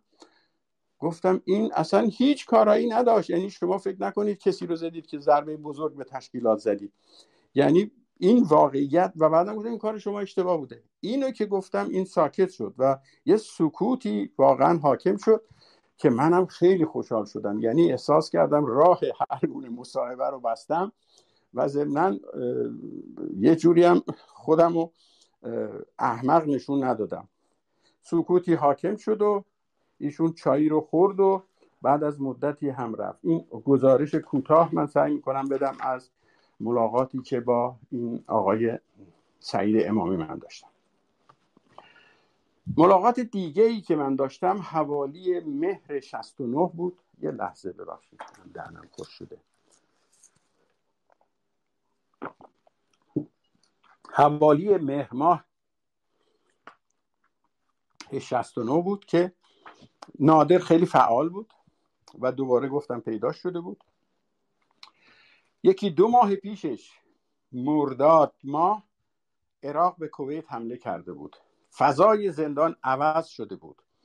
به طوری که نگهبانها شروع کرده بودند به تعریف و ستایش از صدام حسین. و من اینو آشکارا میشنیدم می‌دیدیم. رفتار نگهبانها. و من اگه ریا نشود به قول امروزی ها بحث میانداختیم. چون نگهبان ها در واز می‌کردن حوصلهشون سر می‌رفت. بعضی اوقات بعضی بازوها یه رده پایین میآمدن ما رو ببینن. ما از اونها کلی اطلاعات می‌گرفتیم. ببخشید این کلمه رو میگم. بچه ها تو زندان الان هستند همه شکر خدا زندن. اینها می آمدن که از ما یه سری اطلاعات بگیرن. می‌خواستن گزارشی بنویسن کاری بکنن. یکیشون حتی اومده بود در مورد اوپک شنیده بود که یه خورده علمی من دارم. در مورد اوپک پرسید. خب اوپک و هرچی می‌خواست می‌تونستیم بهش بگیم اون مسئله نبود. بعد بچه ها همین رفت برادرانی که تو زندان بودن به این کار من یک اصطلاحی وضع کرده بودند. این رو البته امروز سی و چهار که مادون این حرف هاست ناصر بشنوه کیف می‌کنه. و اون این بود که بچه ها می‌گفتن کله پزی سعید. یعنی کسانی بازوی هایی بودن می اومدن که از ما اطلاعات بگیرن. حالا چه اطلاعات عمومی بیشتر کی کجاست کی چی کار می‌کنه یا اون چیزایی که خودشون می‌خواستن مقالاتی بنویسن. مد شده بود دوره بود که یواش یواش درجه در تشکیلات را افتاده بود و اینا باید یک سری مقاله و گزارشات علمی می نوشتن تا ترفیعاتشون بر مبنای اون باشه. جالب این بود که باز یه سریشون کتاب های درسیشون رو می آوردن مثلا همین مسعود صدرالاسلام که ما بعدا فهمیدیم دانشگاه صنعتی بوده کتاباش و سوالاش رو می آورد به حسن. حسن چون تحصیل کرده آمریکا و انگلستان بود انگلیسیش کامل بود و اصلا اونجا درس خونده بود و لیسانس گرفته بود اینها. کتاباش رو می‌داد به اون و این باید ترجمه می‌کرد مسائل رو حل می‌کرد و این دو روز سه روز بعد میمد می‌برد. بنابراین یک همچین تماس هایی بود. از این تماس ها ما استفاده خودمون رو می‌کردیم. بچه ها می‌گفتن کله پزی سعید را افتاده. کله پزی سعید به این معنا بود که اینها می اطلاعات بگیرن ولی به جای اطلاعات ما کلی اطلاعات نه به مفهوم کی کجا چی کار می‌کنه. اینها که اطلاعاتی به درد بخور ما فضاهای موجود تحلیل های موجود خط و خطوط های موجود رو ما از طریق اینا می‌گرفتیم و بعدا وقتی اینا می‌رفتن بیش از اون که با خودشون برده باشند به ما داده بودن. و این کله پزی من کار می‌کرد. و همین کله پزی بود که من در این حالی که در زندان بودم واقعا فضای تحلیلی خودم رو از دست نداده بودم. و این وضعیت بود. نگهبان ها بودن. من بخوام بگم خیلی مفصل میشه و متول و بعضی ها ممکنه گله کنند. یه نگهبانی بود به نام حاجی معمار و این حاجی معمار تو محله خودشون چیز داشت. تو محله خودشون یک هیئت مذهبی داشت و این هیئت مذهبی سوالاتی مینوشتند و به او می‌دادن این سوالات رو مینوشت می آورد می‌داد توی سلول ما. می‌گفت برای اینها مسائل راهنمایی خانوادگی و اینجور چیزا به ما می‌گفت که بنویسید. خب ما به ازای این ما به ازای این چیزی بود. ما کلی از او فضای بیرون رو می‌گرفتیم. مجله هایی که می آورد سربند رو امانت می‌داد به ما و خیلی مسائل دیگه و روزنامه های سربند که برای خودشون بود. آقا با عرض معذرت تا فراموش نکردین اگر صلاح دونستید خاطره منشیمو بود. اگه اشتباه نکنم اونو بگید. با اجازه شما نمیگم برای اینکه واقعا الان نگاه ساعت می‌کنم و وقت شدید و اینکه من هنوز از فصل اول که گذاشتم که صحبت کنم هنوز یه دو تا نکات مهمترش رو گفتم و من میترسم که باز این مشکل زمان و طولانی شدن چون من به جد مایل هستم که امشب این بحث تموم بشه. اجازه بدید من شیمو رو حالا یا یک صحبت های دیگه جای دیگه و من در موردشم دو تا مقاله نوشتم هستش. اون مقاله رو می‌تونم بذارم توی سایت خودم که راه افتاده تازگی ها دوباره اونا رو می‌ذارم و یا تو فیسبوک هم می‌ذارم به هر حال نادر جنگ ایران عراق که شده بود جنگ کویت که شده بود نادر آمد پلوی ما و طبق معمول تحلیل ها و سر صحبت من خوب یادم هستش که اخبار رو گرفته بودم فهمیده بودم که فضا فضای طرفداری از صدام هست. تو روزنامه های که مال سربند بود و ما کش می رفتیم بعضی اوقات بعضی اوقات به اون می‌دادن نگهبان ها ببینید یه کلکی ما زده بودیم تا این حدش کوتاه میگم. این نگهبان ها غذا تو بهن پخش می‌کردن و ما برای که بدونیم؟ ما چون گروهی بودیم که به اصطلاح یه خود امینترشون بودیم دیگ های بزرگ بود ما از طبقه یک بار دیگار رو می آوردیم طبقه دو و سه و سر هر بند بذاریم تا نگهبان رو چرخ بذاره ببره. ما یه روز به کلمون خطور کرد. به این نگهبان ها گفتیم آقا شما هر روز اینا آمار بند رو می‌خواستن بدونن که بر اساس اون غذا رو تقسیم کنن. آمار مهم بود بر اساس میزان. ما یه کلک زدیم خیلی ساده. ما گفتیم آقا از این تقویمایی هست که دو تا عدد بالا و پایین میره. شما درست کنید گفتم خودتون درست کنید. گفتیم شما ما درست می‌کنیم براتون با مقوایی تو سلول با عدد نوشتیم و شما این دو و چهار و شیش و هشت و اینا رو بچرخونید و اینو سر بند بذارید. هر کی نگهبان می‌تونه بفهمه چند تا تو بنده. و ما به این ترتیب بدون اینکه اونا بدونن مستمرا از طریق پخش غذا می‌دونستیم که تعداد آمار زندانی های هر بند چقدر هستش. و یه نمونه خیلی ساده رو گفتم خدمتتون. به هر حال نادر وقتی صحبت هاشو کرد داستان ها رو گفت و اینها من فضایی رو که گرفته بودم دیدم فضای طرفداری از صدام حسینه. از صدام تعریف می‌کنن تیر خورده تو پاش جنگنده بوده چریک بوده فلان بوده یک داستانی که صدام یزید کافر دیگه نبود. صدام یزید کافر تو هر نماز جمعه می‌گفتن اصلا عوض شده بود شده بود نبرد قهرمان مبارزه علیه استکبار جهانی. این بلافاصله نکته ای رو به ذهن من زد. به نادر گفتم که الان صدام نماینده میفرسته پهلو شما و میگه که هر چه می‌خواهید به شما میدم. حتی مسعود رجوی رو دست بسته حاضر تحویل بده. نادر سرخ شد. آدم جوان خوشسیمای تور آذری سفید پوستی هم بود و هست. انشاءالله که سالم باشه. و خون اومد تو صورتش و من, من حس کردم این رو. این فکر کرد که من یک خبری درز خبری. گو این از کجا شنیدی فلان؟ گفتم هیچی من از هیچ جا نشنیدم. این تحلیل سیاسی منه. حالا که بعدها فهمیدم همون موقع نماینده صدام حسین ایران بوده. بعد گفت یعنی چی؟ خب مقصودت چیه؟ گفتم ببینید صدام حاضر همه چیز به شما بده. حتی حاضر رجوی رو دست بسته به شما تحویل بده و بسیاری سران سازمان در ازایش خواهد گفت شما ضد استکبار هستید منم ضد امپریالیست و ما علیه آمریکا متحد بشیم با هم دیگه در جنگ. و این واقعا مکسی کرد ناده. بعد من ادامه دادم. گفت همون که پرسید گفتم گفتم مبادا این کارو بکنید. گفت یعنی چی؟ گفتم این آمریکا اون آمریکا نیست که شما 444 روز گروگان گرفتید هیچ کاریتون نکرد. شما هم اون حکومت نیستید. و اما پرسید چرا اینو میگی؟ من دلیلم رو بهش گفتم. گفتم که این حرف رو بعدا من در حضور فلاحیان هم زدم. گفتم برای اینکه من می‌خوام ایران بمونه. برای من صد سال دیگه نه شما هستید نه من هستم نه رجوی هست نه آیت الله خمینی. البته خب اونجا می‌گفتیم امام دیگه یا آیت الله خامنه‌ای فلان فلان هر کی که بود. ولی من می‌خوام ایران این سرزمین بماند و پایدار باشد. و اگر شما این کارو بکنید من خطر تکه پاره شدن و تجزیه ایران رو می‌بینم. خطر بمباران ایران رو می‌بینم. و جوانمردی نادر این بود که این حرف من رو عینا منتقل کرد نه به عنوان نظر خودش بلکه به عنوان نظر سعید شاهسوندی منافق زندانی در کمیته مشترک. بعد از این بود که یه ترتیب ملاقاتی داده شد. در واقع اونا خواستن منو ببینن که باز دوباره با چشم بسته من رو بردن.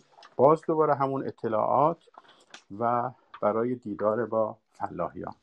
همون اتاق بود. ترکیب همون بود. وارد شدم.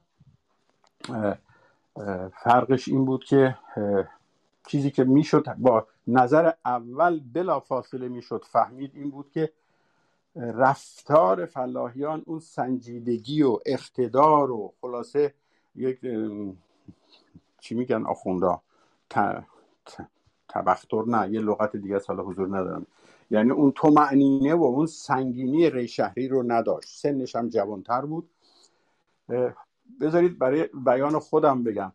مثل یه معلم کلاسی بود که در غیبت مدیر مدرسه رفته بود نشسته بود حالا مدرسه رو اداره می‌کرد. حالتش این بود. من کاملا این احساس و این احساس رو و این چیز رو به من داد.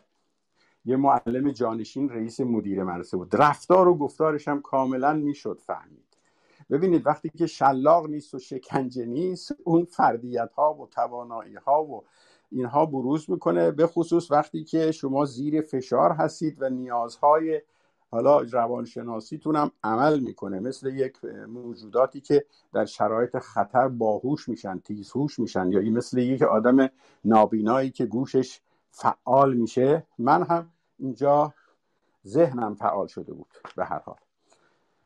اون پشت میزش نشسته بود و برعکس دفعه پیش که بلند شد و من رفتم اون شهری بلند شد و اون پشت میز کوچک نشستم و تعدادی آمدن. یک صندلی رو اشاره کرد گفت بیارید بذارید جلو. خودش تنها بود و من. و یک صندلی راحتی بود که من توش احساس راحتی خوب می‌کردم. معذب نبودم مثل حالت بازجویی. و نشستم این بر میز و اون خودش اون بر میز نشست. من واقعا بهتون میگم احساس تسلط بیشتری داشتم به نسبت قبل. و این احساس من ناشی از این بود که خب هم زمان گذشته بود هم شناخت من و برخ اون هم به نظر من اون اقتدار ریشهری رو نداشت. بعدا من اون از من همین داستان رو پرسید همین پشت میزی که نشسته بود داستانی رو یک بار برای نادر گفته بودم برای او گفتم همون سوالات رو کرد. و من با همون احساس خاص خودم که واقعا بهتون بگم تمامی احساسم بود بدون ذره تظاهر. هنوز هم من همون احساس رو دارم و هنوز هم اگر قرار بشود با صدای بلند خدمت شما هر کسی می‌خواد خوشش بیاد خوشش نیاد به من هزار برچسب دیگر غیر از برچسب های سازمان رجبی بزنید. اگر قرار باشد این کشور این سرزمین تکه پاره بشود اگر قرار بشود این سرزمین از این ترکیب کنونی خودش از این همپیوستگی جغرافیایی و تاریخی خودش دور بشه و تکه پاره بشه من ترجیح میدم زیر دیکتاتورترین دیکتاتوری ها بماند و این کشور نابود نشود تا روزگاری که مردم با دست های پرتوان خودشون زحمتکشان کارگران زنان مردان جوانان آزادی و عدالت رو به این سرزمین بیارن. باید سرزمینی باشه. تا توش آزادی و عدالتی برقرار بشه. در شرایط تکه پاره ما هویت کلیمون تمامی هویت تاریخمون رو از دست میدیم. این می‌تونه صحبتی باشه. اگه دوستانی که باش مخالفن در جلسات دو سه نفره در موردش صحبت کنیم. من اونجا همین رو به فلاحیان گفتم و این رو هم بهتون بگم. این جلسه دوم جلسه زنده ماندن یا زنده ماندن نماندن من نبود. جلسه با رئیس شهری تعیین تکلیف برای زنده بودن یا نبودن من بود؟ آیا گفته خامنه ای ببخشید نوشته خامنه ای به بایگانی سپرده بشه یا اینکه عملیاتی بشه که عملیاتی شد؟ این دومی برای این بود که تکلیف ما رو روشن بکنن. چون ما یه جوری هم گیر کرده بودیم تو جلوی اینها. از یه حدی به بعد هم گیر کرده بودیم. من به خاطر دارم و آقای نادر صدیقی هم امیدوارم یک روزی گواهی بدهند. من یک روز به آقای نادر گفتم که من زیاد زندان نخواهم کشید در زندان شما. همین عین همین جمله رو گفتم و او با تعجب پرسید چرا؟ گفتم من صفر و صدی هستم در زندان شما. یا من رو اعدام می‌کنید یا من رو آزاد می‌کنید. من زیاد زندان نخواهم کشید. و او برگشت تایید کرد. خوشبختی یعنی واقعیت اینه. جوانمردی او در حد همون علاقمندیش که به نظام بود به جای خود ولی یک صداقتی در کارهاش بود. وقتی عنصری رو می‌دید تایید می‌کرد. گفت راست میگی. این در مورد تو همین موضوع مطرح هست و به هر حال صحبت با فلاحیان به سازمان و رجوی و تحویل دادن او کشید. و اینکه من گفتم من دلم می‌خواد صد سال دیگر که نه شما هستید و نه من و هیچ کدام از این افراد نیستیم. این آب و خاک و این سرزمین و این وحدت سرزمینی ایران برقرار باشه. و به این ترتیب ملاقات من اونم گفتم که این آمریکا دیگه اون آمریکا نیست و اینم بگم که این ملاقات دیگه ملاقات جمعی نبود مثل دفعه پیش تعدادی باشن. من بودم و آقای فلاحیان و تمام شد. دوباره چشمند آوردند و روزی یا دو روزی بعد نادر به سلول آمد بند پنج سر بند پنج. باز تعریف کرد از ملاقات و من در تکمیل اون حرفم یک نکته جدیدی رو به نادر گفتم و گفتم که مطرح کنید شما که به جای حمایت تسلیحاتی و نظامی از دولت صدام حسین چون اون موقع دیگه تحریم ها هم شروع شده بود سختگیره ها هم بود و و این گرایش هم وجود داشت. برادران مسلمان زیر سوم, سوم امپریالیست ها و فلان فلان همه داشتن. تمام جنگ هشت ساله رو یه جوری فراموش می‌کردن. حالا با کم و زیادش. من گفتم به جای حمایت تسلیحاتی و نظامی از دولت صدام حسین در عراق شما به حمایت انسانی از مردم عراق بپردازید.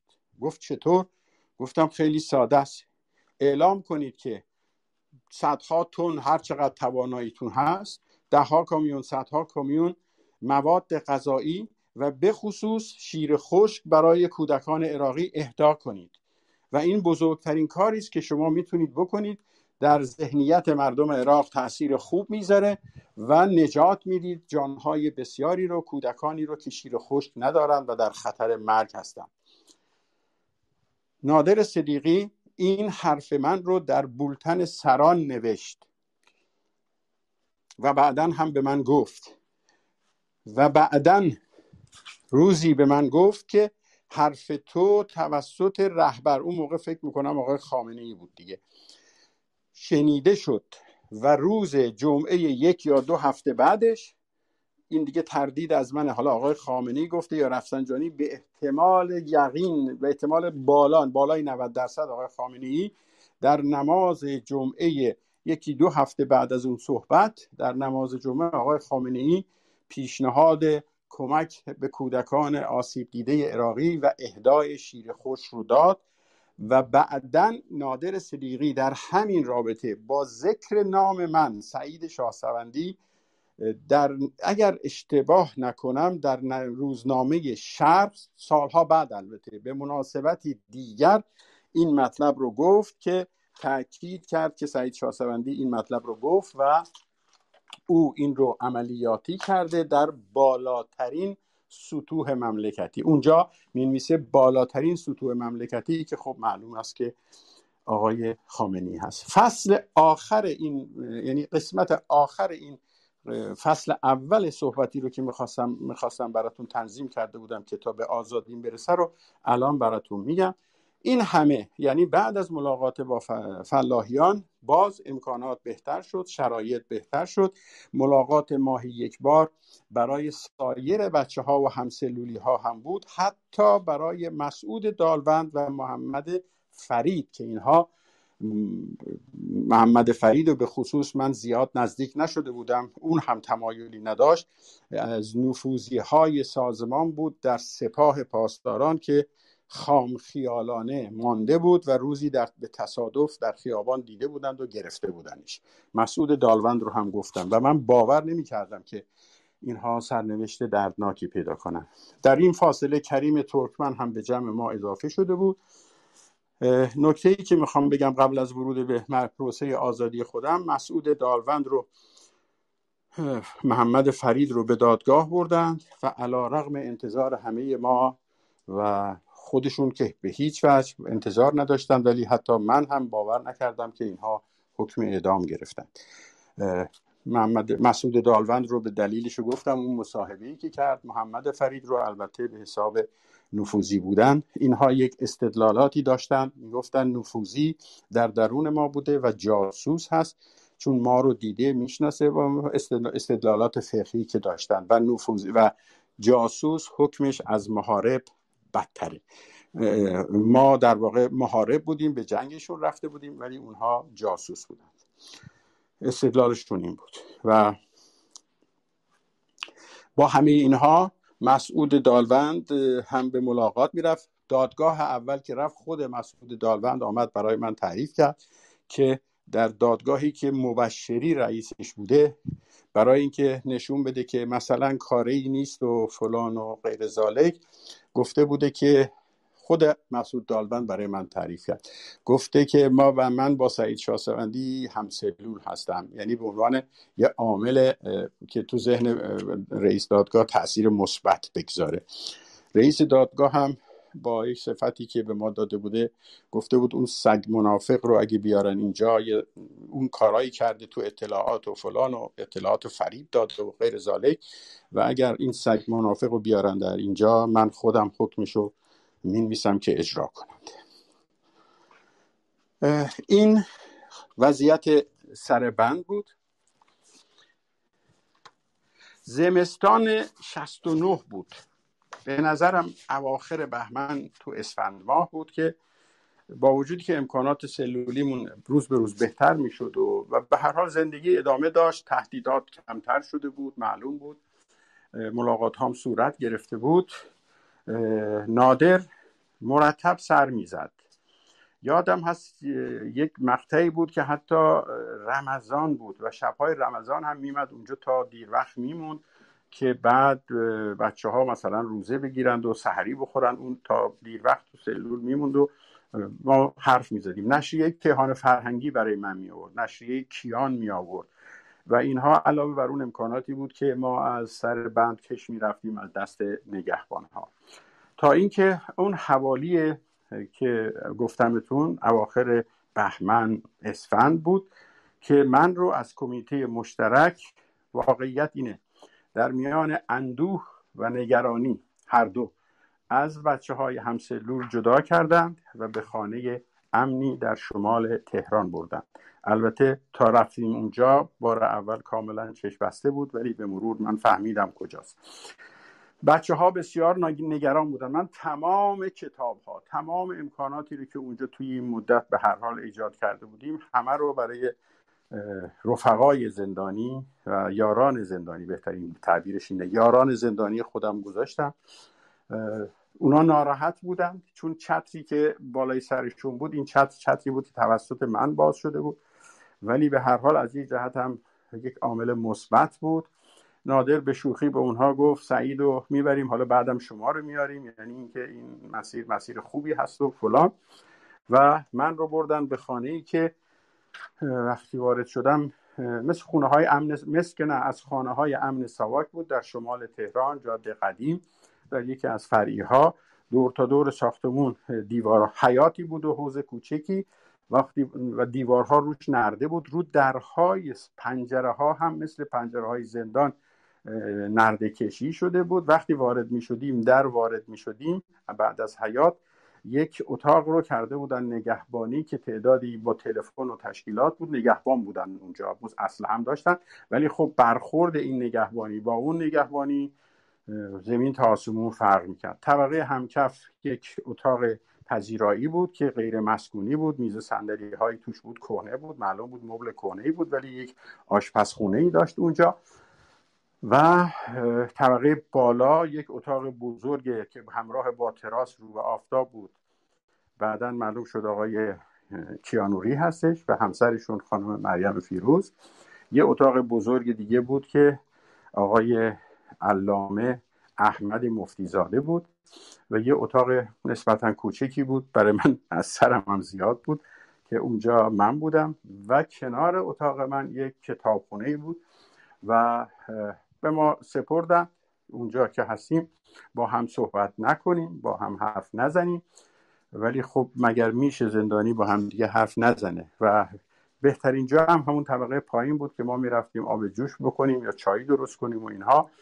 من بیشترین علاقه خانم مریم فیروز داشت کنجکاوی بسیاری داشت فهمیده بود من مجاهد هستم تو عملیات بودم سابقه دار بودم. و با من حرف می‌زد چه کار کردی چه کار نکردی؟ از مسعود رجوی می‌پرسید. آقای کیانوری خیلی علاقه ای نداشت به طوری که حتی من بعضی اوقات فکر می‌کردم نکنه دچار خستگی کبر سن شده و حد سلام علیک بود. آقای علامه مفتیزاده صدا مثل این که اکو داد. میکروفون که دوستان بود بفهم بله. آقای علامه زاده صمیمی ترین و گرمترین رابطه رو با من او داشت چون که قبلا هم تو سلول های کمیته مشترک دیوار به دیوار هم بودیم. البته با آقای کیانوری هم من قبلا دیوار به دیوار بودم ولی اونجا کمتر صحبت می‌کردیم با آقای کیانوری. ولی خانم مریم فیروز مرتبا از سازمان می‌پرسید از انقلاب ایدئولوژیک می‌پرسید این چی بوده؟ مریم رجوی چی هست؟ و یه نوع سنخیتی هم می‌دید چون ایشون خودش رو شاهزاده قاجار می‌دونست و اونم مریم قذر ازودانلو بود. البته مریم ازودانلو رو برادرش محمود ازودانلو به شوخی همیشه می‌گفت شازده گدا. یعنی می‌گفت ما شاهزاده های قاجار هستیم که گدا هستیم. یه پولدار این جوکی بود که تو سازمان. و می‌خواست ببینه ریشه اون مثلا چی هست و ریشه های دنبال ریشه های طبقاتی میگشت و قص الهازا ولی با علامه مفتیزاده در مورد کردستان خیلی صحبت کردیم و او گفتم که من سالها تو کردستان بودم رادیو مجاهد بودم.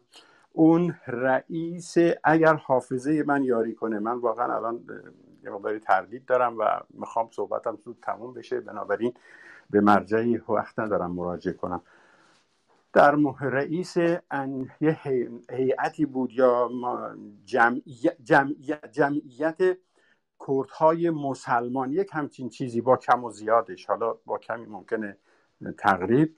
آقای علامه مفتیزاده رئیس اونها بود ولی کرد بود.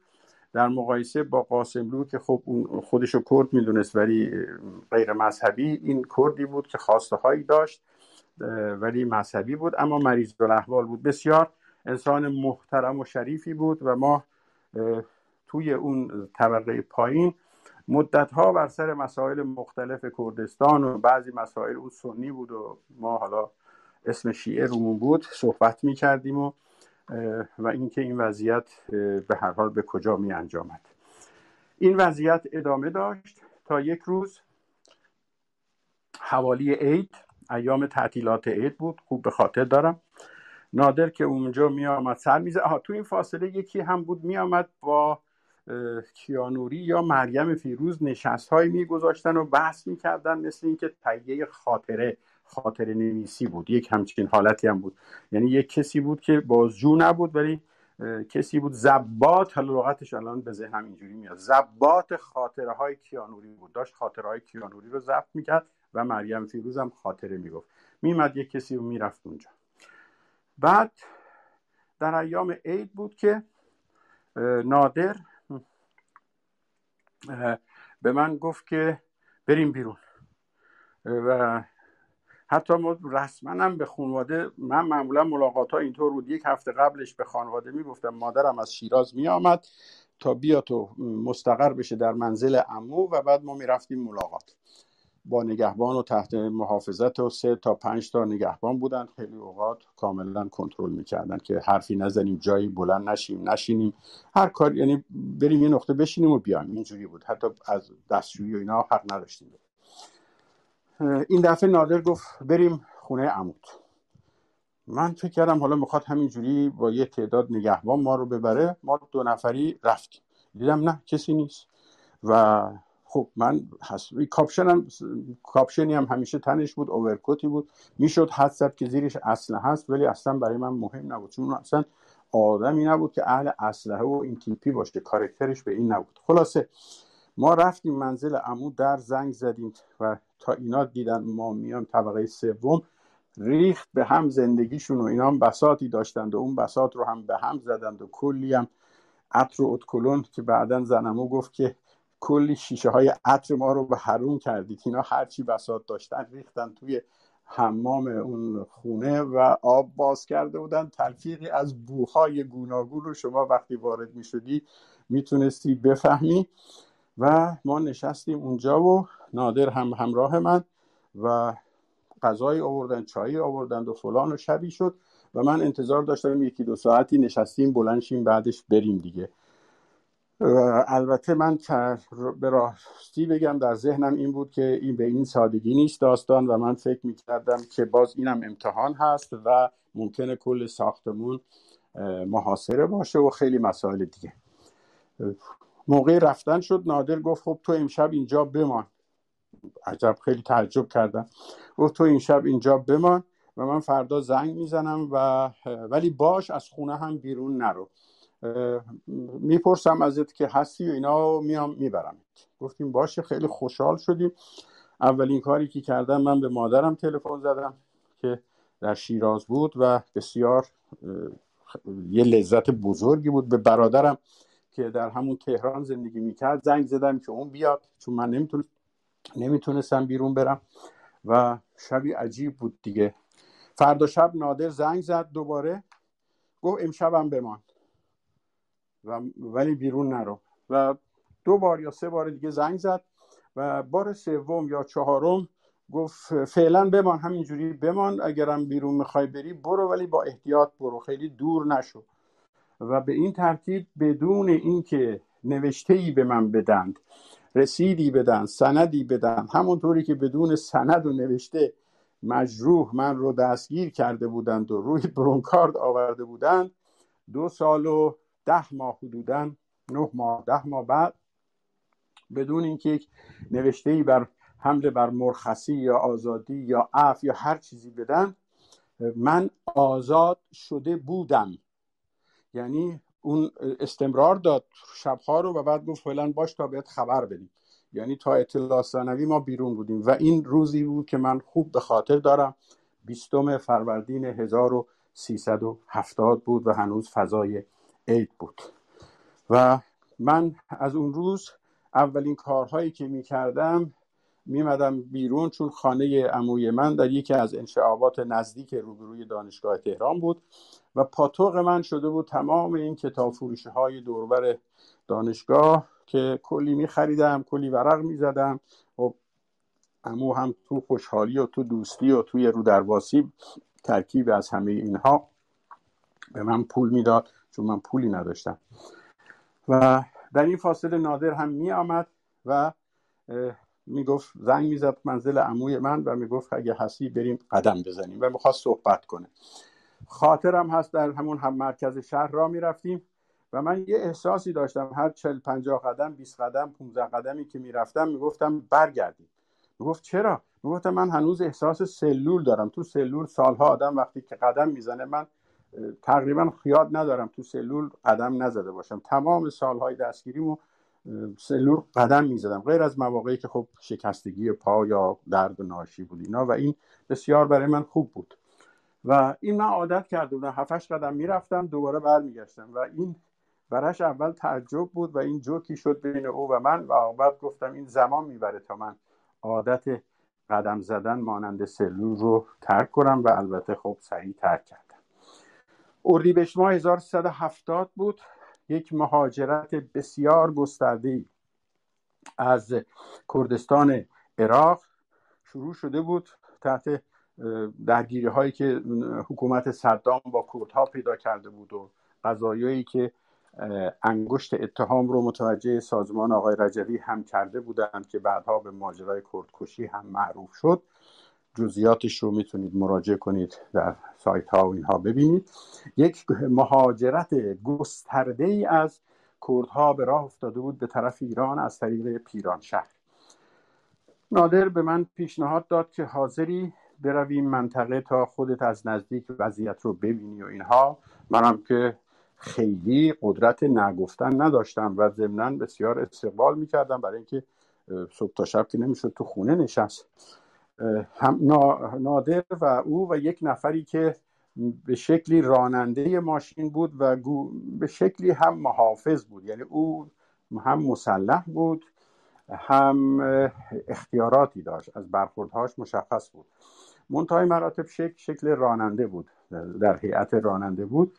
ما سه نفری به کمک اون نادر و اون و من رفتیم پیران شهر و دو سه شبی سه شب حداقل سه شب هم در پیران شهر ماندیم و من روزها می‌رفتم توی مردمی که می آمدن با مردم صحبت می کردم توی این فاصله برادر من یک دوربین خوبی داشت منصور.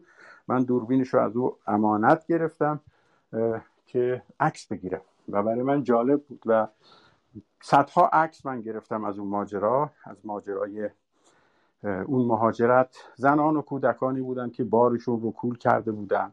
بچه های کود خردسالی که تو این فاصله مرده بودند. قبرهایی که عمیق نبود کنده بودند و این جنازه ها رو دفن کرده بودند و روش خاک ریخته بودند. قبرهای کوچک قبرهای بزرگ. بعضی هاشون مستقر شده بودند و نون میپختند. توی چادرهای موقت زده بودند. بسیار دردناک بود و تکوندنده و در همین حد بگم که با بعضی از اونها که صحبت می کردم با کینه علیه سازمان رجوی حرف می زدن و می گفتند جماعت المجاهدین. یعنی تعبیری که اونها داشتند این عنوان جماعت المجاهدین بود که علیه اونها اونها رو مقصر می‌دونستن من دیگه وارد حال جزئیات طولانیش نمیشم احتیاجی هم نیست. به اندازه کافی در این باره گفته و نوشته شده است. عکس های متعددی رو من گرفتم و در حوالی پیران شهر بود که من یک دفعه یک مزاح و یک جوکی به سر زبونم اومد و این رو به نادر گفتم. به خوبی یادم هست. گفتم می‌بینی آقا نادر که الانه توی این شرایط که این همه شما کار کردی رو به هر حال ما الان نفس می‌کشیم در بیرون یک دفعه دو نفر درگیر بشن مسلح و این بر بر یک تیر غیبی بیاد و درست بخوره تو پیشونی من. این تعبیر تیر غیب رو من اونجا به کار بردم. ولی و این خب آغاز یه بحث جدید شد بین من و او و گفتم گفتش گفتم این ممکنه حتی تیر غیب دوستان شما باشه که ناراضی هن از زندانی آزاد شدن ما اینجوری من و یا از دوستان اون بر خط باشه سازمان و اینا. و این تیر غیب رو مطرح کردم. داستان تیر غیب یک سوژه ای شد که ما من بهش روش بیشتر کار کردم و بعدتر به او گفتم در ایران برای من خطر تیر غیب فراوونه و هست. سازمان می‌تونه در یه تیمی رو بفرسته با این همه توهین و فحاشی و این همه علیه من این حرفا رو زده زدن من یه سوژه است مثل زدن لاجوردی. واقعیت اینه دیگه. شاگرد جلاد اوین تجاوز کننده به زنان. و این یک سوژه انگیزه انگیزاننده ای هست برای خیلی ها که این کارو بکنن.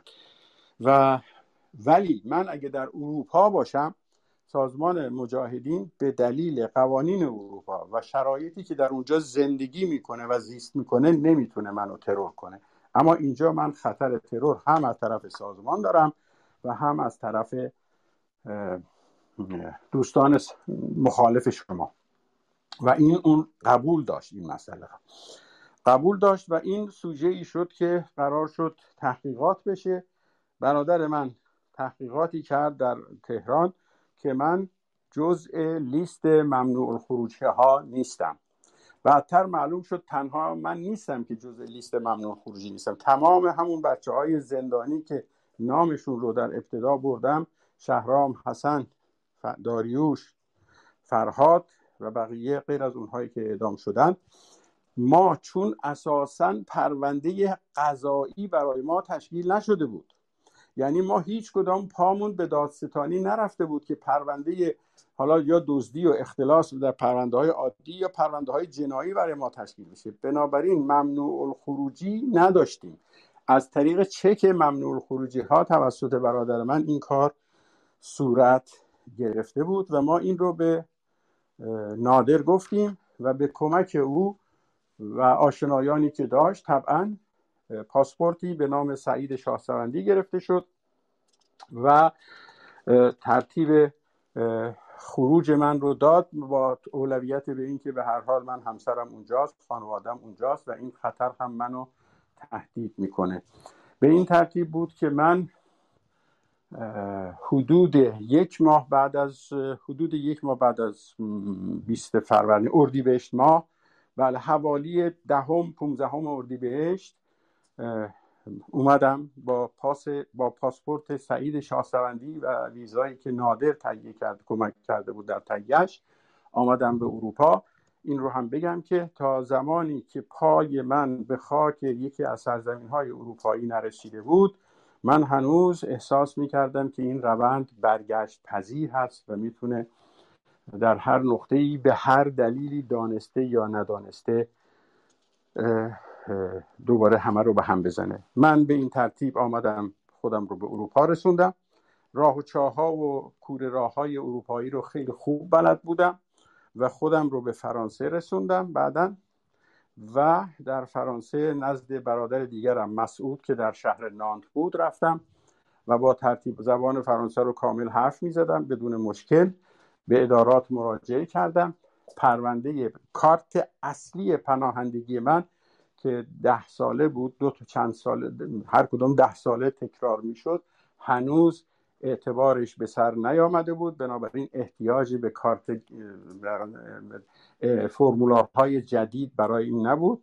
با یک اعلام ناشی از اینکه این کارت رو گم کردم همه مدارکم رو به فاصله دو هفته تا 15 16 روز بعضیش رو گرفتم. بعضی هاش رو یه تاییدیه گرفتم که در حال جریان هست و همون تاییدیه اون کار رو انجام می‌داد. گواهی نامه رانندگی گرفتم و به این ترتیب position یا position موقعیت ببخشید موقعیت وضعیت قبلی پناهندگی رو که در فرانسه داشتم با عنوان که سالها با اون نامی که زندگی کرده بودم یعنی مهدی اصفهانیان من همه رو در فرانسه به دست آوردم و اینها همه در شرایطی است که سازمان که ادعا می کرد من از درون زندان دارم تماس می گیرم و اون اطلاعات درون زندان داره از گزارشات موثق دریافتی کاملا خواب بود و خواب بود.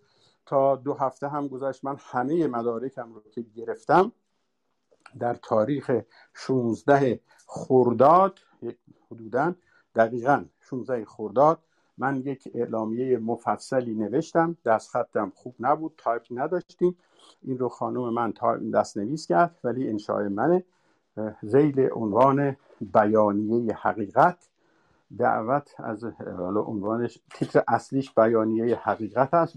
به نام چون برای اینکه نه به نام خدا شروع کرده بودم نه به نام خلق قهرمان ایران به نام هیچ کسی شروع نکرده بودم. فقط به نام حقیقت و تیتر بزرگ با دست نوشته بود که در اجازه بدید من الان یه نگاهی بکنم تیتر بزرگش اینه بیانیه سعید شاه سوندی در رد اتهامات و اکاذیب منتشره علیه وی دعوت از مسعود رجوی برای شرکت در دادگاه و محاکمه علنی. این یک نامه مفصلی است که من از این به بعد اونو به نام بیانیه حقیقت میناممش. تاریخ و مسائلی رو گفته بودم. سعید شاهسوندی امضا. 16 16 اشتباه نگفته باشم. بله شو پنجشنبه 16 خرداد 1370 برابر 6 جوان 1991 پاریس. و این اعلامیه رو من در پاریس چاپ کردیم و دوستان آماده بودیم که به دوستان آشنایان بدیم. آخرین کلام این که همسر من گفته بود که حاج رضایی حاج خلیل رضایی آیت الله عالمی بسیار مددکارش بودن. کسی دیگری بود که من بسیار احترام برش قائل بودم و من او رو از دوران زندان و سلول های کمیته مشترک هنگام شکنجه در سال 1354 می شناختم و او کسی نبود جز جناب دکتر مهدی ممکن که عمرشان دراز باد و برای من یک احترام ویژه قائل من برایشون احترام ویژه قائل بودم و ایشون عضو شورای ملی مقاومت بود و من همون روزی که فرانسه این اعلامیه رو نوشتم همسر من قراری گذاشت با دکتر ممکن در نزدیکی منزل ایشان در حومه در همون شهر پاریس و ایشون البته از دیدن من بسیار بسیار تعجب کرد و بسیار خوشحال در این حال.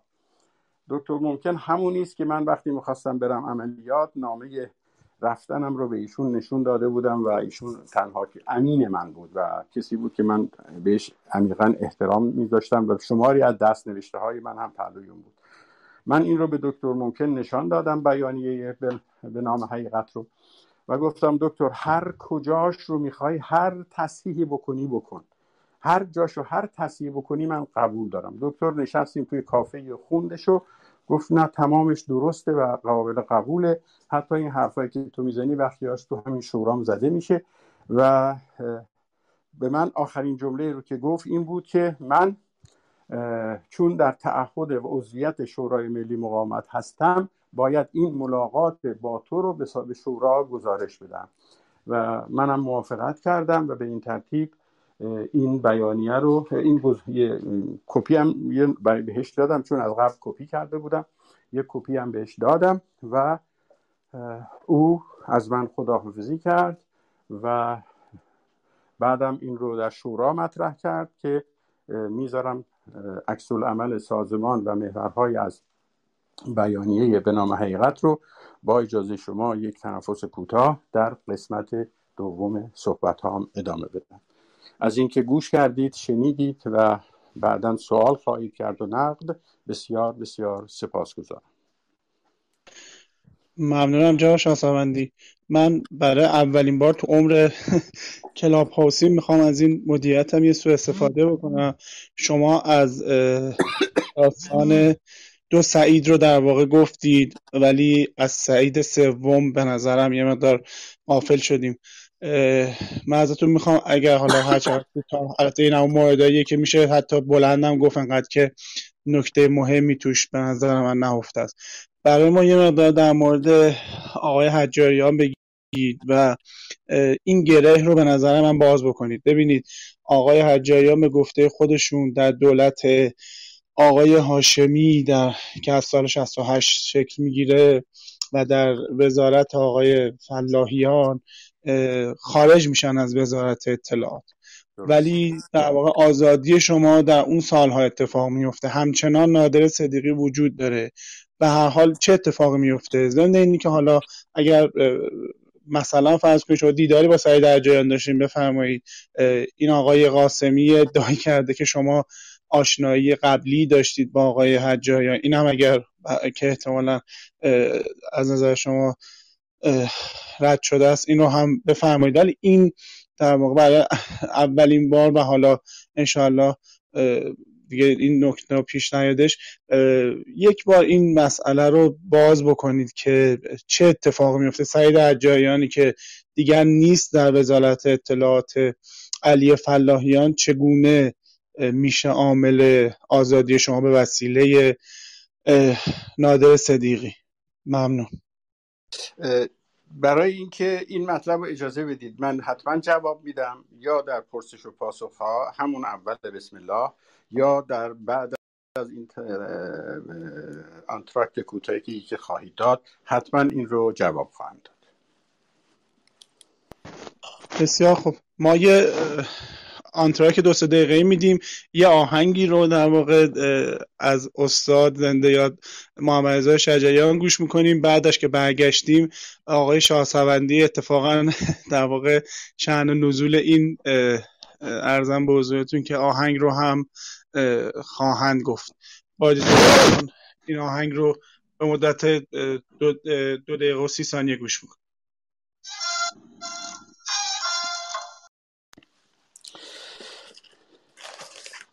خب من صحبت کنم. بله. در خدمتیم. شما از چنبر برون جستید و خوشحالیم که این اتفاق افتادش دعا می‌کنیم که دیگر کسی به چنبر دچار نشه و دوستانی هم که داریم زودتر از چنبر برون بجستیم.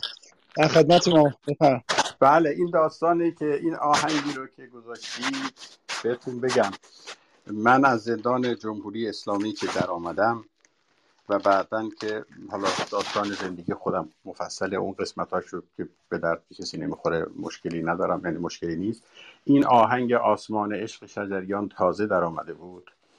باور کنید من مسافت پاریس هامبورگ رو که 900 خورده کیلومتره شاید 920 کیلومتره در یک ماشین تنها رفت و آمد می کردم و همین نوا رو تمام این ده یازده ساعت چون توقفم بعدی بود وسطاش نه ساعت ده ساعت. تمام این مدت فقط و فقط همین نوار تنین انداز بود در اتاق ماشین من و من تمام زندگی و هستی خودم رو در این می‌دیدم. بذارید بهتون بگم من از زندیات شجریان هم موقع رفتن به عملیات فروغ خاطر داشتم هم حالا که آزاد شده بودم و چه بعدها که گفت تفنگت را و خون تفنگت را زمین بگذار.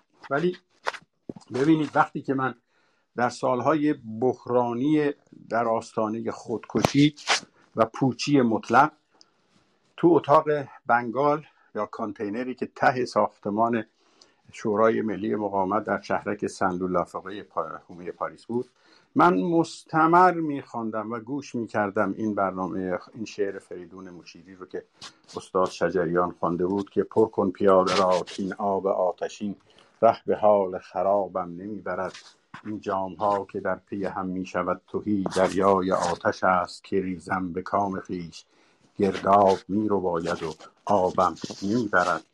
بعد میخوندم تا من تا بیچران عالم پندار رفتم تا پشت پر ستاره های اندیشه های گرم تا مرز ناشناخته مرگ و زندگی تا کوچه باغ خاطره های گریز پای تا شهر یادها. و اینو باورتون نمیشه من با این زندگی می‌کردم با این حال می‌کردم و آنجا ببر مرا که شرابم نمی‌برد. ضمن اینکه اون موقع من شراب به مفهوم شرابیش هم نمیخوردم ولی با این من دیوانه می‌شدم.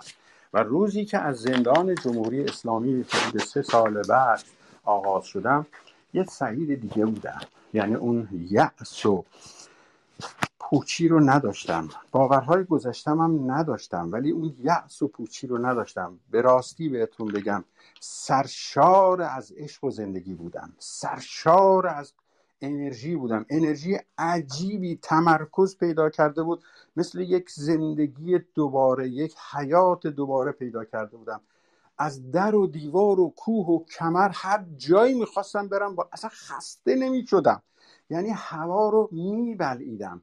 و همینطوری با خودم میخوندم که چنان هستم چنان هستم من امشب که از چنبر برون جستم من امشب. اصلا تعبیراش هم الزاما نمی بایستی که حتما وصف حال من باشه ولی من اینو با وصف حال خودم می کردم و به این ترتیب بود که من مرتب می خوندمش و آخرش می نوشتم که دمی از پای ننشستم من امشب. و این خاطره بسیار بسیار زیبایی بود که من از این شعر داشتم و اضافه می کنم که حالا در آخر این قسمت واقعا به دوستان ارز کنم.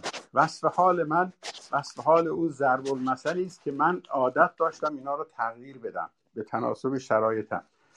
من آزاد شدم به این ترتیب که عدو شود سبب خیر اگر تو حواست جمع باشد. عدو شود سبب خیر اگر تو توان استفاده از شرایط را داشته باشی. عدو شود سبب خیر اگر تو در عین تلاش پایبند به اصول و قواعد و ارزش هایی باشی و بر متنی از همه این هاست و این شرایط و ویژگی هاست که عدو شود سبب خیر اگر تو آماده کار و زحمت و تلاش و کوشش باشی و اون وقت است که عدو باعث نجات تو میشه و این کار جواب خواهد داد. همینجا در حضور شما همه عزیزان ارز کنم گاهی اوقات هم جواب نمی‌دهد و نمی‌داد. و چه اندوهبار است اون مواردی که جواب نداد و چه جانهای شریفی که آگاه و ناآگاه بر بالای دار رفت.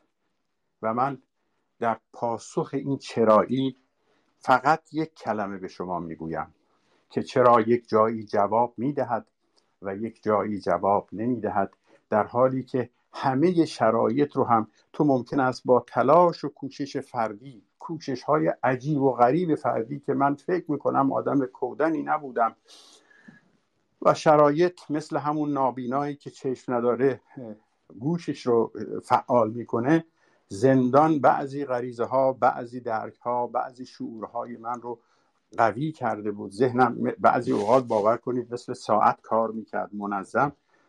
بعدها در بیرون کمتر اونجوری کار کرد. ولی پاسخ نهایی همه اینها را اگه روزی از من بخواهید بدون اینکه سر ذره ای بخوام وارد خرافه و قدریگری بشم و به ماوراء طبیعه و خیلی مسائل دیگر رو غیر زالک نسبت بدم جوابش این هست که در تحلیل نهایی علا رقم همه عواملی رو که من سعی کردم بشناسم یک کلمه بیشتر نیست. نمی‌دانم.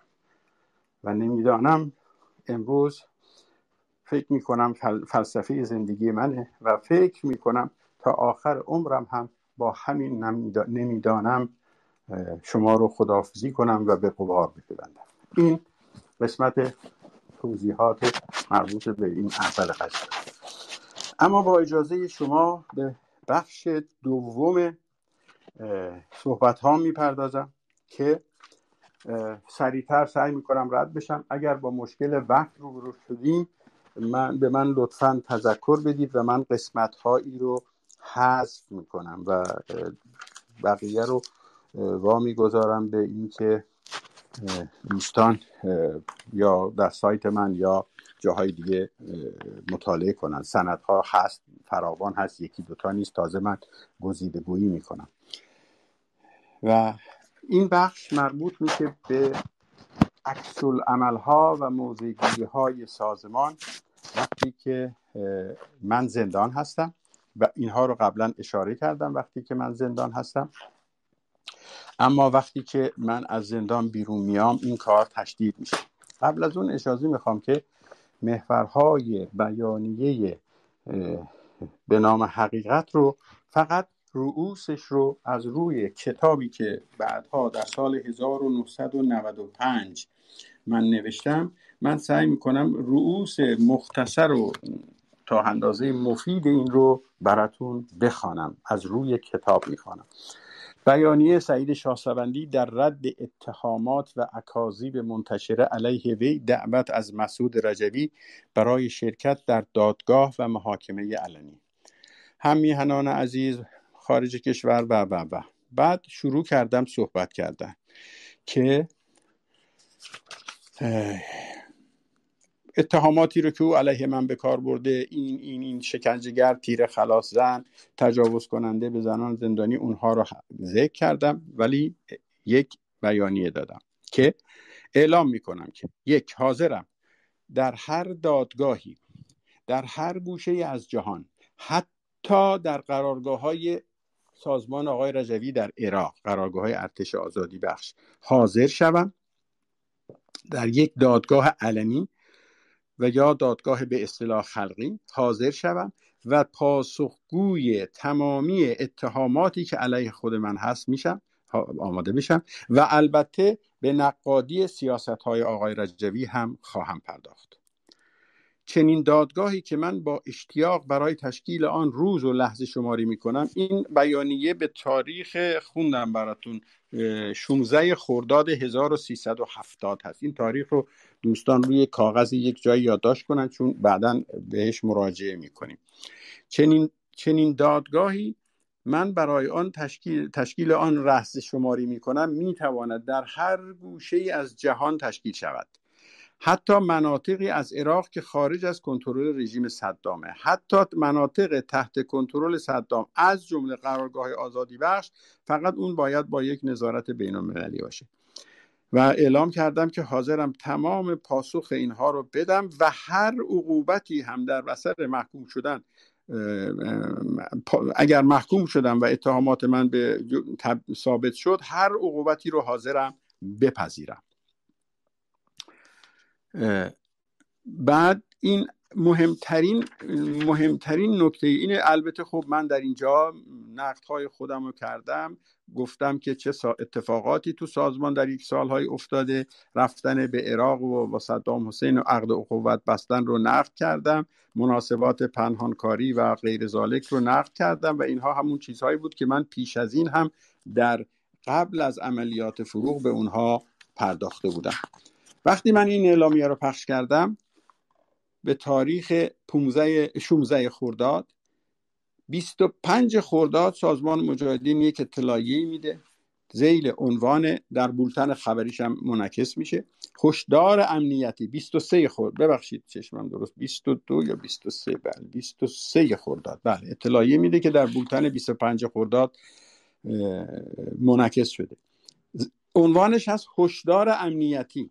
در برابر توته های تروریستی دشمن ضد بشری. اخیرا سفارتخانه ها و لانه های جاسوسی فلان فلان رژیم خمینی جزواتی با امضای سعید شاهسوندی به آدرس های مختلف پست می کند همان خیانتکار مزدوری که فلان و فلان بود و شکنجه کرد و تیر خلاص و فلان و قص هازا ادامش میگه نکته قابل توجه در این اطلاعیه و در این جزده گفته شده این است که شاگرد جلاد در فروردین ماه امسال آزاد شده و یک ماه هست که به خارج کشور اعزام گردید. یعنی همون چیزی که من تو اطلاعیه خودم نوشتم.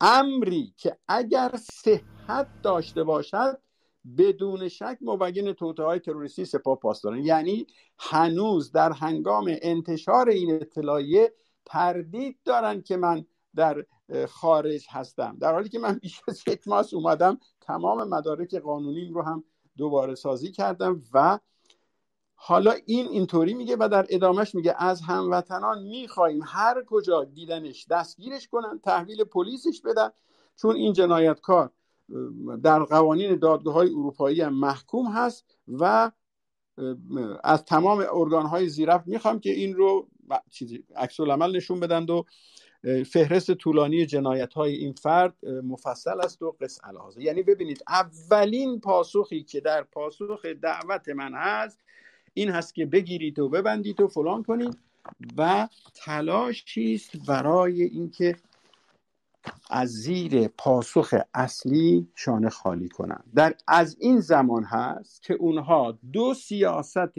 موازی و همزمان به صورت موازی رو علیه من پیش می‌گیرن یک سلب آسایش از من. از طریق دادن اطلاعات دروغ به ارگانهای امنیتی کشورهای مختلف فرانسه آلمان هلند این سه تا کشوری که اینها حس می‌زدن من بیشترین تردد رو خواهم داشت و داشتم دوم اینکه تمامی فحاشی های پیشینشون رو در ابعاد مختلف و هر دفعه با چیز جدیدی افزودن بر اون تکرار می‌کنن. این دومین یعنی این دو حرکت موازی رو از فردای یعنی روزی که من اعلامیه رو پخش کردم و اعلام کردم که آقا شما سه سال این همه فحاشی به من کردید من حاضرم حتی بیام در قرارگاه های شما منو محاکمه کنید و هر حکمی رو میپذیرم. بعدا همسر منم یه اطلاعی داد که من هم شرکت می‌کنم و هر حکمی که علیه سعید دادید من میپذیرم. اما می‌دونید عکس عمل اونها چی بود؟ غیر از فحاشی اینا. آقای رجوی بعدا در یک سخنرانی گفت شا... یک رأس شاگرد جلاد تازه از راه رسیده قصد محاکمه رهبری شما را دارد. یعنی محاکمه خودش. بعدم اینا همه دست گرفتن. که یک رأس شاگرد جلاد اومده که مسعود رجوی را به فرموده محاکمه کند. حال آنکه من گفته بودم من رو محاکمه کنید من رو مورد استنتاق قرار بدید. هر حکمی هم اگه ثابت شد میپذیرم. ولی در واقع درست فهمیده بود رجوی. بذارید رو راست باشیم با هم دیگه. رجوی کاملا درست فهمیده بود با غریزه قدرت طلبی خودش که محاکمه من یعنی برملا شدن تمامی دروغ های این سالها یعنی محاکمه خودش. و این رو به راستی گفت و با چنین حالتی سعی می‌کرد به جای من رو به عنوان دشمن حیوان سازی بکنه. این نکته خیلی مهمی هستش. یعنی تلاش می‌کرد تمامی هویت من رو به مسابه یک انسان نه به مسابه یک مبارز نه به مسابه یک مجاهد تمامی هویت من رو به عنوان یک انسان زیر سوال ببره. چنان کینه ای علیه من برانگیزه که حتی یه های معمولی سیاسی و این با چنان انرژی و با ابعاد کلان امکانات تبلیغاتی و پول و تشکیلات و رادیو و تلویزیون و همه چیزی که اونها داشتن و منی که فقط می‌تونستم رو کاغذ بنویسم یک تایپ فارسی هم من نداشتم. اون موقع اینترنتی در کار نبود. یا Clubhouse ی که بشینی و مردم گوش کنند و حالا چهار تا حرفتم رد کنن و قبول کنن نکنن ولی تو بتونی حرف بزنی. تمام تلاش برای اینه. تمام برنامه برای همینه و این به ترتیب این مسیر همزمان رو انجام میده. از یک طرف من شاگرد جلاد این کلماتی که بهتون میگم متاسفانه است دارم میگم. یک سازمانی که من عمری رو در اونا گذاشته بودم عشقی رو گذاشته بودم. همه خانواده من حداقل به همه برادران من مسعود منصور کاووس همه به نوعی درگیر بودند و یکی کشته شده یکی جوانی داده یکی سلامتی داده و تمام در این راه انرژی گذاشتیم. حتی خانوادمون می‌تونست بگه که این مخالف ماست این بریده این کافی بود حتی دوره زندان. ولی این همه حجمه و این همه شدت نشان از یک بحران در اون تشکیلاتی می‌داد. بحران در اون تشکیلاتی که بعدها معلوم شد وجود داشته و سعید در این بحران حالا تصادف واقعا تصادف قوز بالا قوز شده. و این اومده روی این بحران سوار شده. بحران در اون تشکیلاتی بود. همون ایام خبرهایی آمد از زندانی کردن از اسارت بچه ها از مسئله دار شدن جریانوار بچه ها از اینکه تعدادی در اسکان بودند و بعد من اینها رو نوشته بودم از مسئله شرکت مجاهدین در سرکوب کردها و مسائل مختلف که این چیزی نبود که دیگه بچه های سازمان ارتش آزادی بخش و غیر زالک ندیده باشند و این یک آغاز ریزش بزرگی بود و این همزمان شده بود با بودن من در خارج و من هم از طریق دوستان مختلف اخبارش رو گرفته بودم و در اون بیانیه به نام حقیقت گفته بودم. بنابراین اولین کار اونها بعد از اینکه تمام اون فحاشی ها رو کردن تیر خلازن تجاوز کننده زندانی زنان زندانی لو دادن هسته های مقاومت در روز ساعت ده صبح روز 25 ژوئیه 1991 یعنی یه چیزی حدود دو هفته بعد از بیانیه‌ای که من 16 خرداد دادم که معادلش فرنگیش از جوان اینها نماینده سازمان در کلن در شهر آلمان با پلیس جنایی آلمان تماس می‌گیره. حالا اینها رو من از کجا دارم؟ بعد از یک سال درست از این روزی که الان بهتون میگم یعنی از ژوئیه 1091 شروع می‌کنن و قبلترش هم البته شروع کرده بودن تا می‌رسه به یک سال خورده بعدش.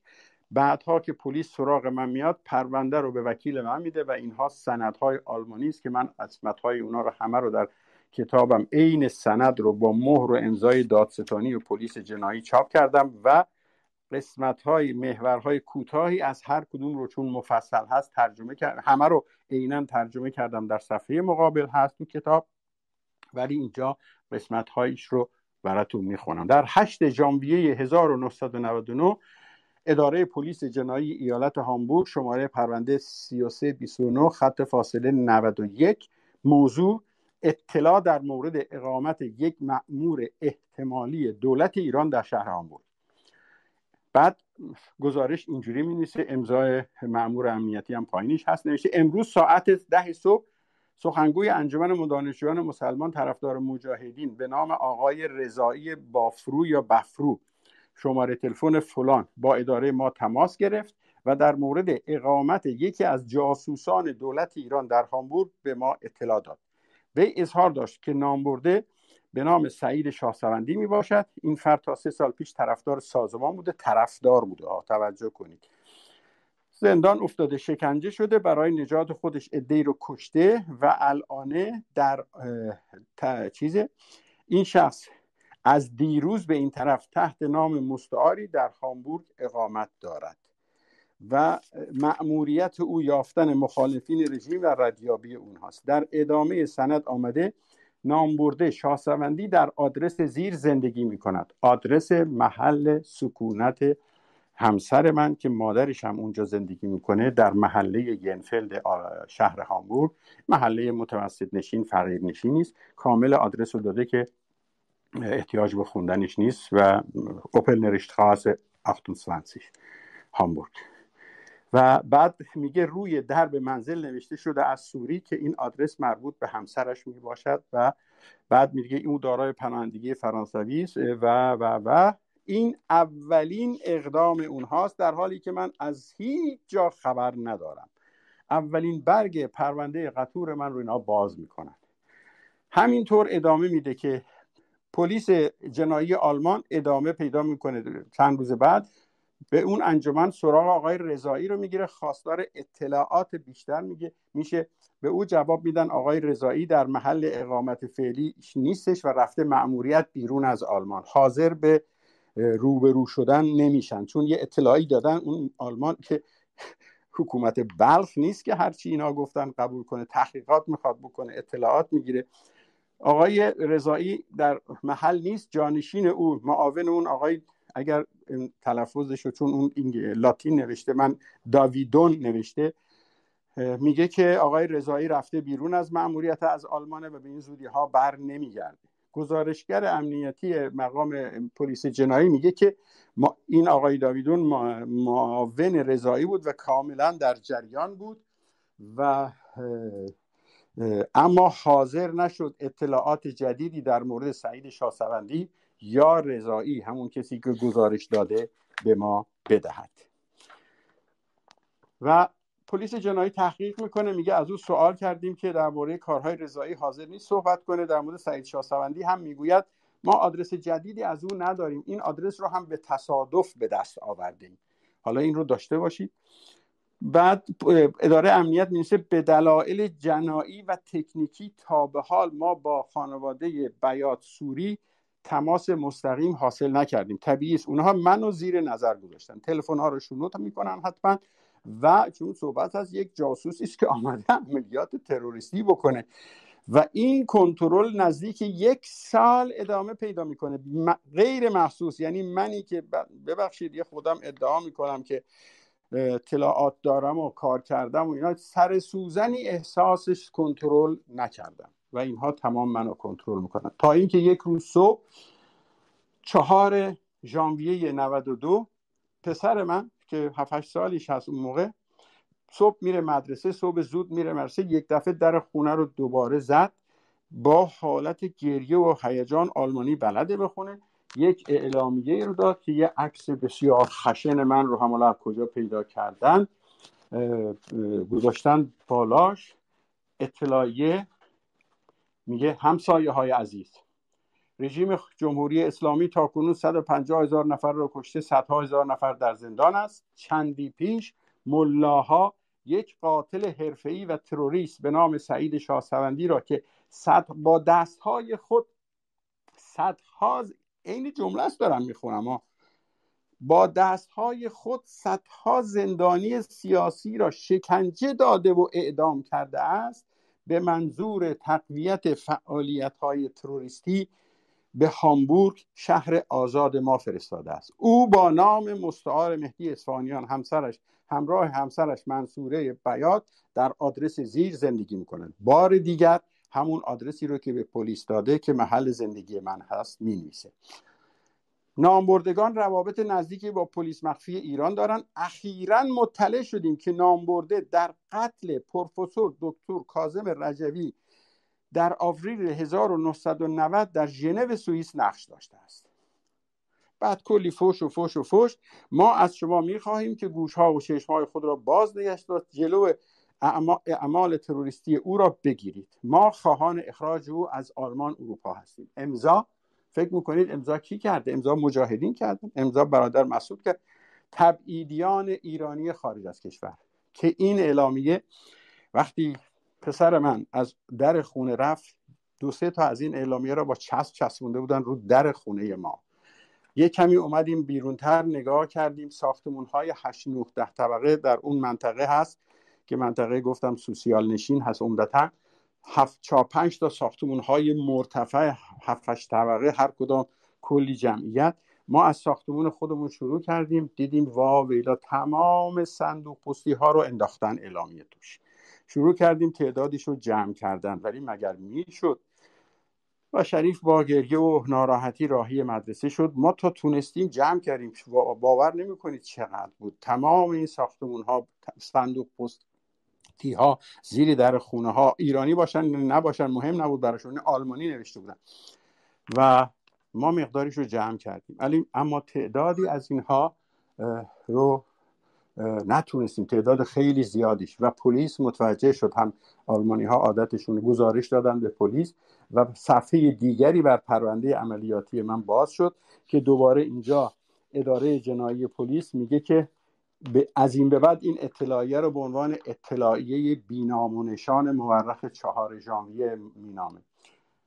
استانداری هامبورگ وزارت کشور اداره جنایی ایالت هامبورگ شعبه 322 تاریخ ده ژانویه. اداره ما درباره موضوع آنچه که به اطلاعیه صفحه ده این پرونده مربوط می شود تا حالا ده صفحه پرونده برای من درست شده. به مقامات تماس گرفتم و اینها اداره پلیس آلمان پلیس جنایی با از طریق اینترپل با سوئیس تماس می‌گیره. بپرسه ببینه که در پرونده قتل کاظم رجبی من شرکت داشتم و اونا 22 ژانویه یعنی 20 حدود 18 روز دی بعدش بهشون خبر میدن که پلیس سوئیس جواب میده هیچ نشانی از نام سعید شاهسوندی منصوره بیات و مهدی اصفهانی در پرونده مفتوحه قتل دکتر کاظم رجوی در کانتون سوئیس وجود ندارد. اما مگر اینا دست برمیدارن؟ و جالب این است که این اعلامیه رو وقتی به در خونه من میچسبونن که کنارش اعلامیه میدن به هوادارانشون هر جا دیدید اینو دستگیرش کنید. بعضی اوقات واقعا من میمونم که اینها چگونه می‌توانند روبروی آینه بیستند و به خودشون نگاه کنند.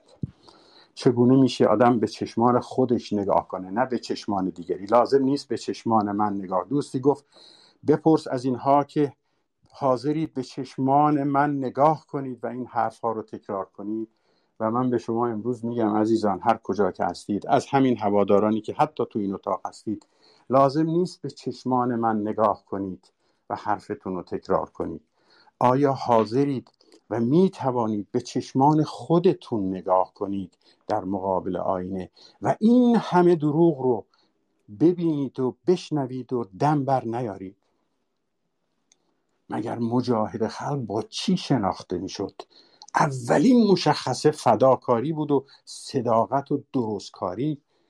و شما با من که روزگاری هستی خودم رو برای شما گذاشته بودم گیری مخالف. ببینید تا کجا و تا چه حد اینها میرن. من باور کنید ساعت و همزمان دارم نگاه می‌کنم و نمی‌خوام یک مقداری هم صحبتام حالت روزخونی پیدا کند و که من از او بری هستم. ولی صفحات متعددی کافی است که فقط یک مورد مدتی کوتاه کوتاه میشه خبر دوباره اینا یه خبر جدید میدن.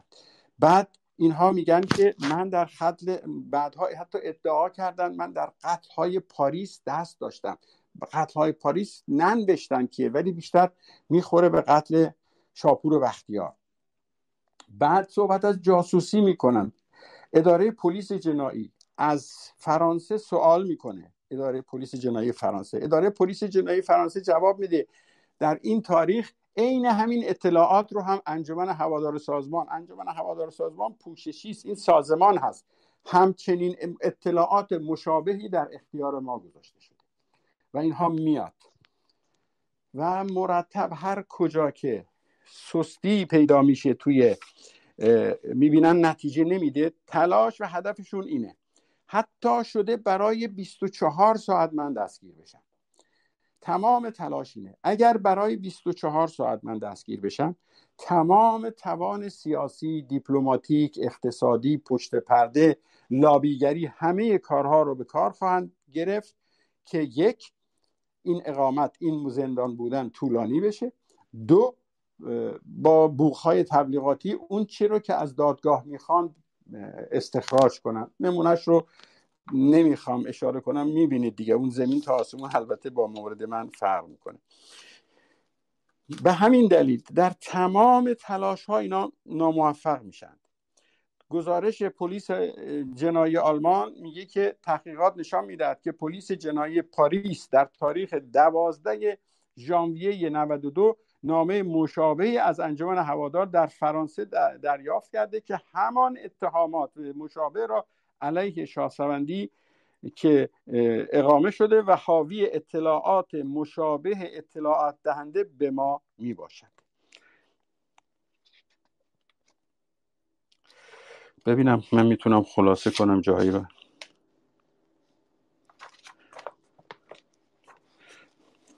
گزارش پلیس جنایی ایالت استان هامبورگ هامبورگ 30 ژانویه یعنی انتهای ماه ژانویه پلیس جنایی فدرال آلمان به ما اطلاع داد که بنابر تحقیقات پلیس بین‌المللی اینترپل انجام شده در سوئیس در پرونده مفتوحه تحقیق درباره قتل دکتر کاظم رجوی در کانتون وات سوئیس از سعید شاهسوندی معروف به مهدی اسفانیان و منصوره بیات هیچ نام و سابقه وجود ندارد.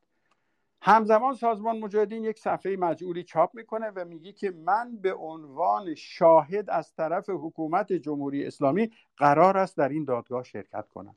این درست همزمان که اینو میگه. و شما تصور کنید من واقعا در یک اون شرایط در یک استیصال به کار می‌برم. اینها رو این کتاب رو من اون سال نمی‌تونستم بنویسم. یعنی من همزمان باید تلاش معاش کنم. من پناهنده فرانسه هستم که هر سه ماه یک بار باید برگردم اونجا و دوباره برگردم. اقامت ندارم. همسر من در آلمان هست ولی او اقامت داره ولی من ندارم. اجازه کار ندارم. بنابراین از کمک های خدمات سوسیال و کمک های دولتی خوشبختانه نمی‌تونم استفاده کنم و باید تلاش معاش کنم و هزینه های زندگی خودم رو شرافتمندانه به دست بیارم. در همین ایام هستش که یک گزارش جدید اینها سیاستشون اینه که هر وقت ماجرا افت می‌کنه دوباره بکشنش بالا. نماینده سازمان مجاهدین خلق تماس می‌گیره. این بار با مجاهدین خلق تماس می‌گیره با کمیسر عالی جنایی در پلیس جنایی ویسبادن در ویسبادن. و بعد میگه که و کارلسروهه و همه اینا تماس می‌گیره. دو برگ دست نوشته یا تایپ شده دو برگ تا تایپ شده در اختیار اونا می‌ذاره که یک فردی به نام اصغر شیدایی در هلند اعلام کرده که سعید شاهسوندی تلفنی با من صحبت کرده و گفته که من تو رو می‌شناسم. اگه خانوادت می‌خوای اگه زندگی می‌خوای زندگی کنی و خانواده و زن و بچه تو می‌خوای که ظاهرا تو ایران هست تو باید حرفای منو گوش کنی و من به او گفتم که تو باید محسن رضایی رو وقتی که میاد هلند ترور کنی. نامه مفصل از خوندنش واقعا وقتتون رو نمی‌گیرم. مفصل نامه است که اینجا عین نامه رو من آوردم. یعنی یک بچه دبستانی هم این کارا رو نمی‌کنه. اینا استیصال کاملشون رو نشون میده و باز با همه اینها آلمانی پلیس آلمان هر مسئله رو دنبال می‌کنه. چون براشون مسئله امنیت مسئله جاسوسی است. هشت ماه به این ترتیب میگذره. و پلیس جنایی آلمان به تاریخ چهار آگوست 92 میگه که ما از طریق فاکس پلیس جنایی هلند به ما اطلاع داده که ما چنین فردی رو اصلا نمی‌شناسیم. چیز کسی به نام پلیس جنایی BKA در این فاصله از طریق فاکس به ما اطلاع ما رسوند که اطلاعی در مورد چنین شخصی در هلند موجود نیست.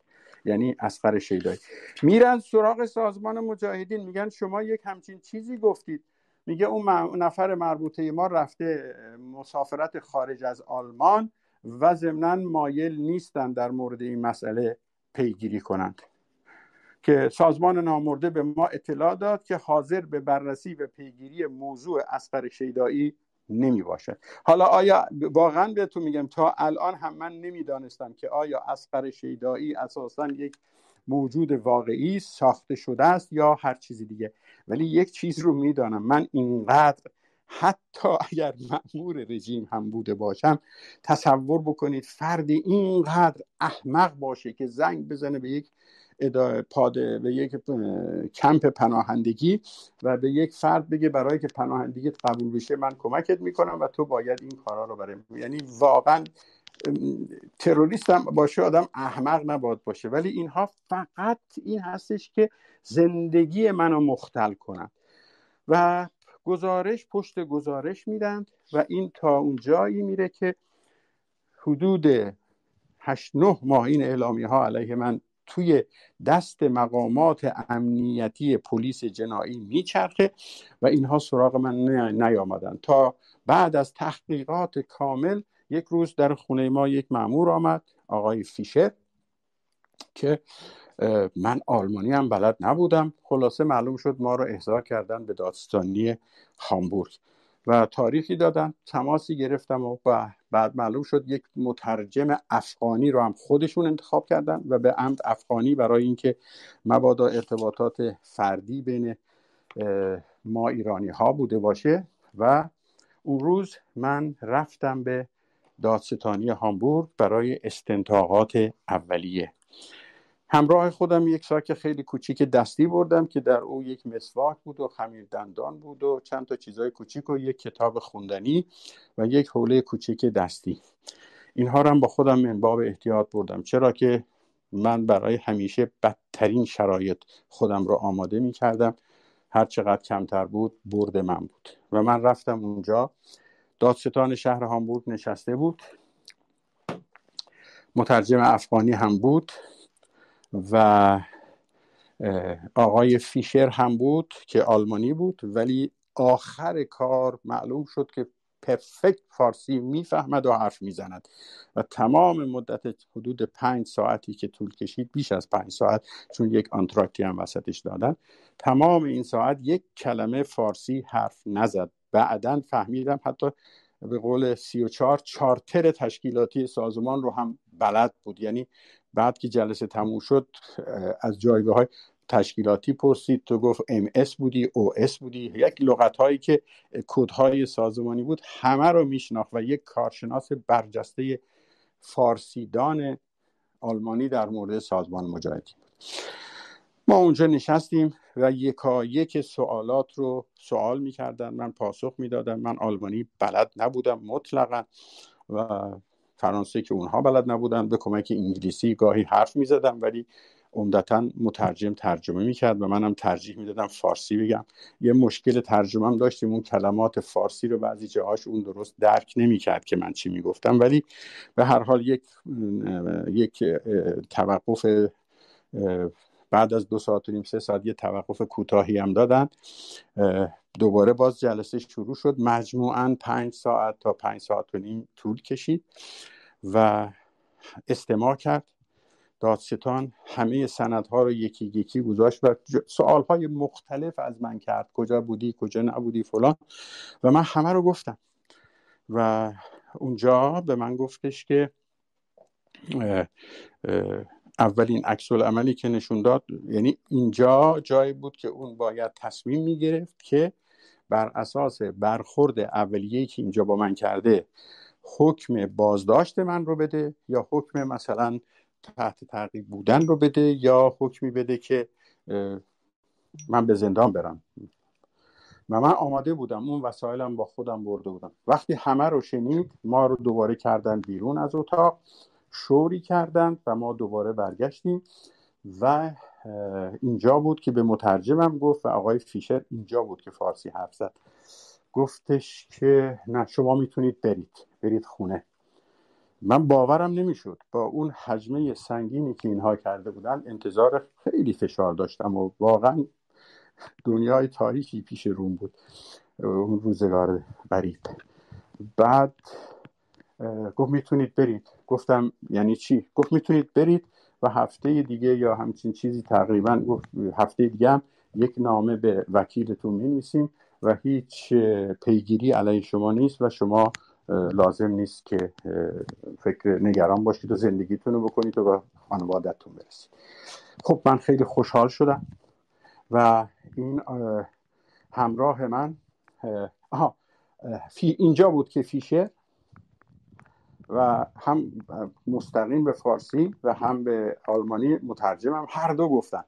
گفتش که شما هم می توانید علیه کسانی که علیه شما این دروغ ها رو گفتن و این مشکلات رو برای شما ایجاد کردن و این یک سال تمام مدت پلیس آلمان از تاریخ ژانویه 91 تا ژانویه درست ژانویه 92 تمام هزاران برگ سند بین این کشورهای مختلف رد و بدل شده. گفت می‌تونید علیه اونها شکایت کنید. و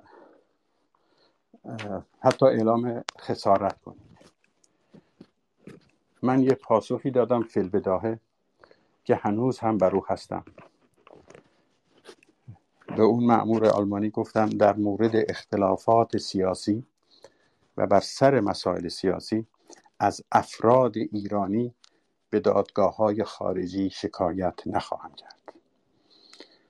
باورتون نمیشه این حوبت من رو که وقتی شنید اون معمور آلمانی که فارسی بلد بود و اون یکی هم که ترجمه کرد یکیشون آل فارسی بلد بقیهشون بلد نبودن.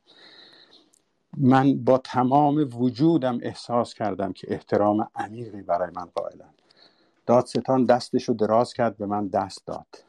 و تا دم در آسانسور طبقه سوم یا چهارم همراه من آمد و با من همراهی کرد و من یک حالت خیلی خوبی داشتم. بعد قبل از اینکه از اونها خدافزی کنم این جمله رو بهشون گفتم. گفتم ببینید این ساک دست من می‌دونید چیه؟ گفت چیه گفتم من آمده بودم که با این آمادگی من زمان شاه و زمان جمهوری اسلامی در هر دو حکومت به زندان بودم و اونها اول می‌زدند شکنجه می‌کردند می‌زدند تا بعد مدارک بیگناهی یا با گناهی من ثابت بشه. و من امشب اومده بودم اینجا امروز اومده بودم اینجا پهلوی شما که من آماده بودم که به زندان برم. ولی خوشحالم که شما چندین ساعت حرفهای من رو گوش کردید و قبل از اینکه بزنید و زندان بیندازید حرفهای من رو گوش کردید. و گفت ما کشور دموکراتیک هستیم و البته خب معلوم بود دیگه. و دست داد و تا دم در من رو همراهی کرد. این داستان رو بعدا همون ایام من برای یکی از دوستان که یادش گرامی هست و عمرش طولانی باد آقای خانبابا تهرانی تعریف کردم. و گفتم که این داستان چی شده است. چون خانبابا تهرانی از خیلی دور من رو میشناخت و حتی بارها گفت که تو شورای ملی مقاومت موقعی که بودیم مسعود رجوی کلی پوز تو رو می‌داد. فرستنده ها رو برده بودی آورده بودی کلی مسائل می‌گفت که برادر فلان کرده و فلان کرده و از اون سالها نامی از من می‌دانست. وقتی این رو گفتم یک حرف بسیار زیبایی زد که من حیفم آمد که ای رو این مطلب رو یادداشت نکنم و اینجا هم به شما نگم. او گفت که اینها سال هاست که شناسنامه و هویت ملی و ایرانی خودشون رو به سمن بخص در بغداد و سایر کشور پایتخت های بیگانه فروختند. و به این ترتیب بود که این پرونده هم اضافه به این ترتیب خاتمه یافت و هفته بعدش نامه از دادستانی هامبورگ آمد. با احترامات آقای مهدی اسفانیان این رو هم بهتون بگم. سازمان مجاهدین اطلاعیه ها پشت اطلاعیه که نامورده جنایتکار تیر خلاصن با نام مستعار مهدی اسفانیان خودش رو داره بین ایرانی ها پنهان می‌کنه. حال آنکه این نام مهدی اسفانیان توسط خود همین سازمان در سال 1360 هنگامی که من در ترکیه بودم و در رفت آمدها یک به دلایل حفاظتی دو به دلایل سرعت کار پاسپورت من رو گرفتن دادن به یه نفر دیگری و من چون باید سریع تردد می‌کردم قبلا یک روی یک سری اسها اینها ویزا می‌گرفتن بعد عکس آدم رو میچسبوندن رو اون که من کار من سرعت بگیره. نام مهدی اصفهانیان رو اینها خودشون با جعل مدارک برای من درست کرده بودند. یعنی اینها چیزی رو که خودشون به من داده بودند و عنوان داده بودند مهدی اصفهانیان رو که بعد هم بسیار برای زندگی خانوادگی من مشکلات ایجاد کرد این رو به عنوان افشاگری مطرح کردن بنابراین دولت آلمان بعد از او دانست رسما که سعید شاهسوندی دارای دو نام هست مهدی اصفهانیان و سعید شاهسوندی نامه های اداری رو با اصفهانیان می و در تاریخ 11 فوریه 93 ببینید نزدیک دو سال شد دو سال خورده 11 فوریه 93 نامی برای من نوشتن نوشت که دادستان کل شهر هامبورگ بدین وسیله اختتام پرونده علیه شما مطابق ماده فلان و فلان اعلام می شود تا ولی پرونده فحاشی ها و توهین ها و حملات ناجوان مردانه اونها ادامه پیدا کرد. نه تنها از 93 تا همین الان همه اون حرف ها رو تکرار و تکرار و تکرار می‌کنم. من فقط یه نکته رو بگم و این قسمت رو با اجازهتون ببندم که زمانی که زندان بودم و در خلوت خودم کتاب کتاب های سیلونه رو خیلی میخوندم و این سیلونه داستانی داشت و یکی از نویسندگان محبوب من بود. کتابی از به نام داره به نام مکتب دیکتاتورها که من موقعی که در پاریس بودم این رو همراه با نامه انتقادی خودم این رو هدیه دادم به رجبی و بهشم نوشتم که این کتاب رو بهت میدم بخوان به دردت می‌خوره. این داستان سمبولیک دو تا آمریکایی هست که میان که تو کشورهای اروپایی راه و رسم دیکتاتوری رو یاد بگیرن. سیلونه خودش یک مبارزی بود که اونهایی که اهل کتابن می‌دونن کتابهای بسیاری داره. فونتاماراش یکی از کتابهایی بود که در نوجوانی خونده بودیم. بعد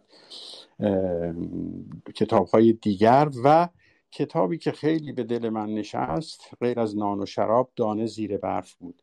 و من یادم هست جمله از اون مثل میخ مثل نمی‌دونم آهن مثل مذاب بر مغز من نشست و تسلای من بود برای روزگار تنهایی.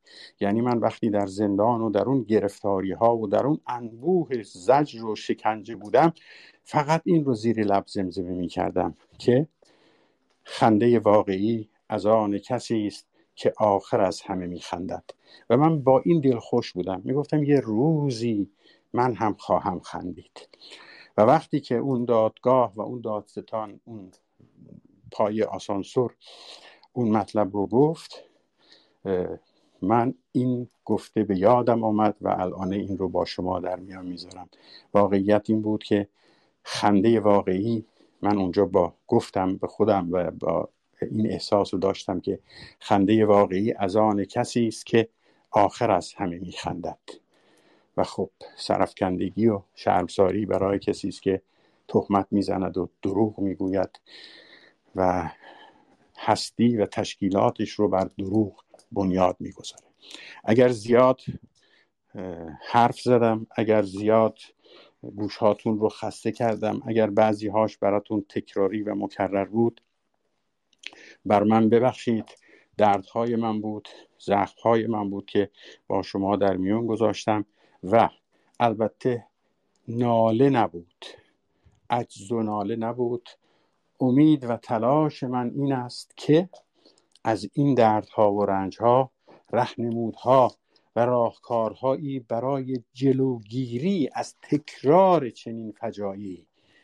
سعید یکیست می آید و می رود روزی روزگاری من هم به قبار خواهم پیوست. ولی اینکه اجازه ندهیم و قبول نکنیم یعنی حتی بی کسانی که این سالها شنیدند و ایستادگی نکردند گونه ای زخم است و این رو من برای جلوگیری از تکرار این ماجرا میگم. و آخر کار و سخن آخر تشکری دارم تمام این سالها از کسانی که لازم است نامشون رو در اینجا یاد کنم و ممکن است قلم از قلمم کسانی رو بیاندازم که امیدوارم اینطور نباشه. ولی جا داره از زنده یادان حاج خلیل رضایی آیت الله عالمی دامغانی که این هر دو شجاعانه در اون دوران تنهایی به همسر من دلداری دادن.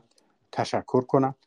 جا داره از دکتر ممکن دکتر مهدی ممکن به خاطر حمایت انسان دوستانش و منش انسانی چه در رابطه با خانواده من چه خود من حمایت کنم. تشکر کنم.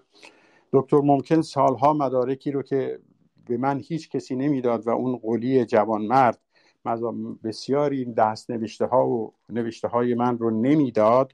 بخشیش نزد دکتر مهدی ممکن بود که اونها رو به من داد و به کمک اونها تونستم چیزهایی رو بنویسم. در اینجا لازم از زنده یاد دکتر علی اصغر حادثه جوادی یاد کنم که به عنوان یکی از شاخصهای برجسته آزادی خواهی در آن ایام که در واقع تشخیص حق و باطل بسیار باریک بود و سیاه بود در تاریکی شب. دکتر علی اصغر حاجس جوادی در حالی که اون موقع هنوز من رو ندیده بود و نمی شناخت در پاسخ به کسانی که به اشتباه مطالبی علیه من گفته بودند تمام قد و عمیقا به عنوان یک انسان دوست و حقوق بشری در مقابل اون اتهامات ایستاد و مطلب نوشت. و به همین دلیل هم بیشرمانه مورد تهمت امثال شهرزاد سجد حاطر جوادی دختر برادرش قرار گرفت که البته که البته او به فرموده این رو نوشت. متاسفم این کلمه رو به کار می‌برم. یک انسان چنین والایی رو زیل عنوان اموجان فرومایه خطاب کرد و توهین ها به او کرد. بعدها من دوستی پایداری با ایشون پیدا کردم و تا آخر حیات ایشون بارها ایشون رو دیدم و از دانش و نگرش ایشون کلی بهره بردن. باید از دوستان و یارانی که در هامبورگ بودند که در سال در مارس 1994 بعد از اینکه من رو شناختند و اینها برای من جلسه سخنرانی در دانشگاه عبدی مدیا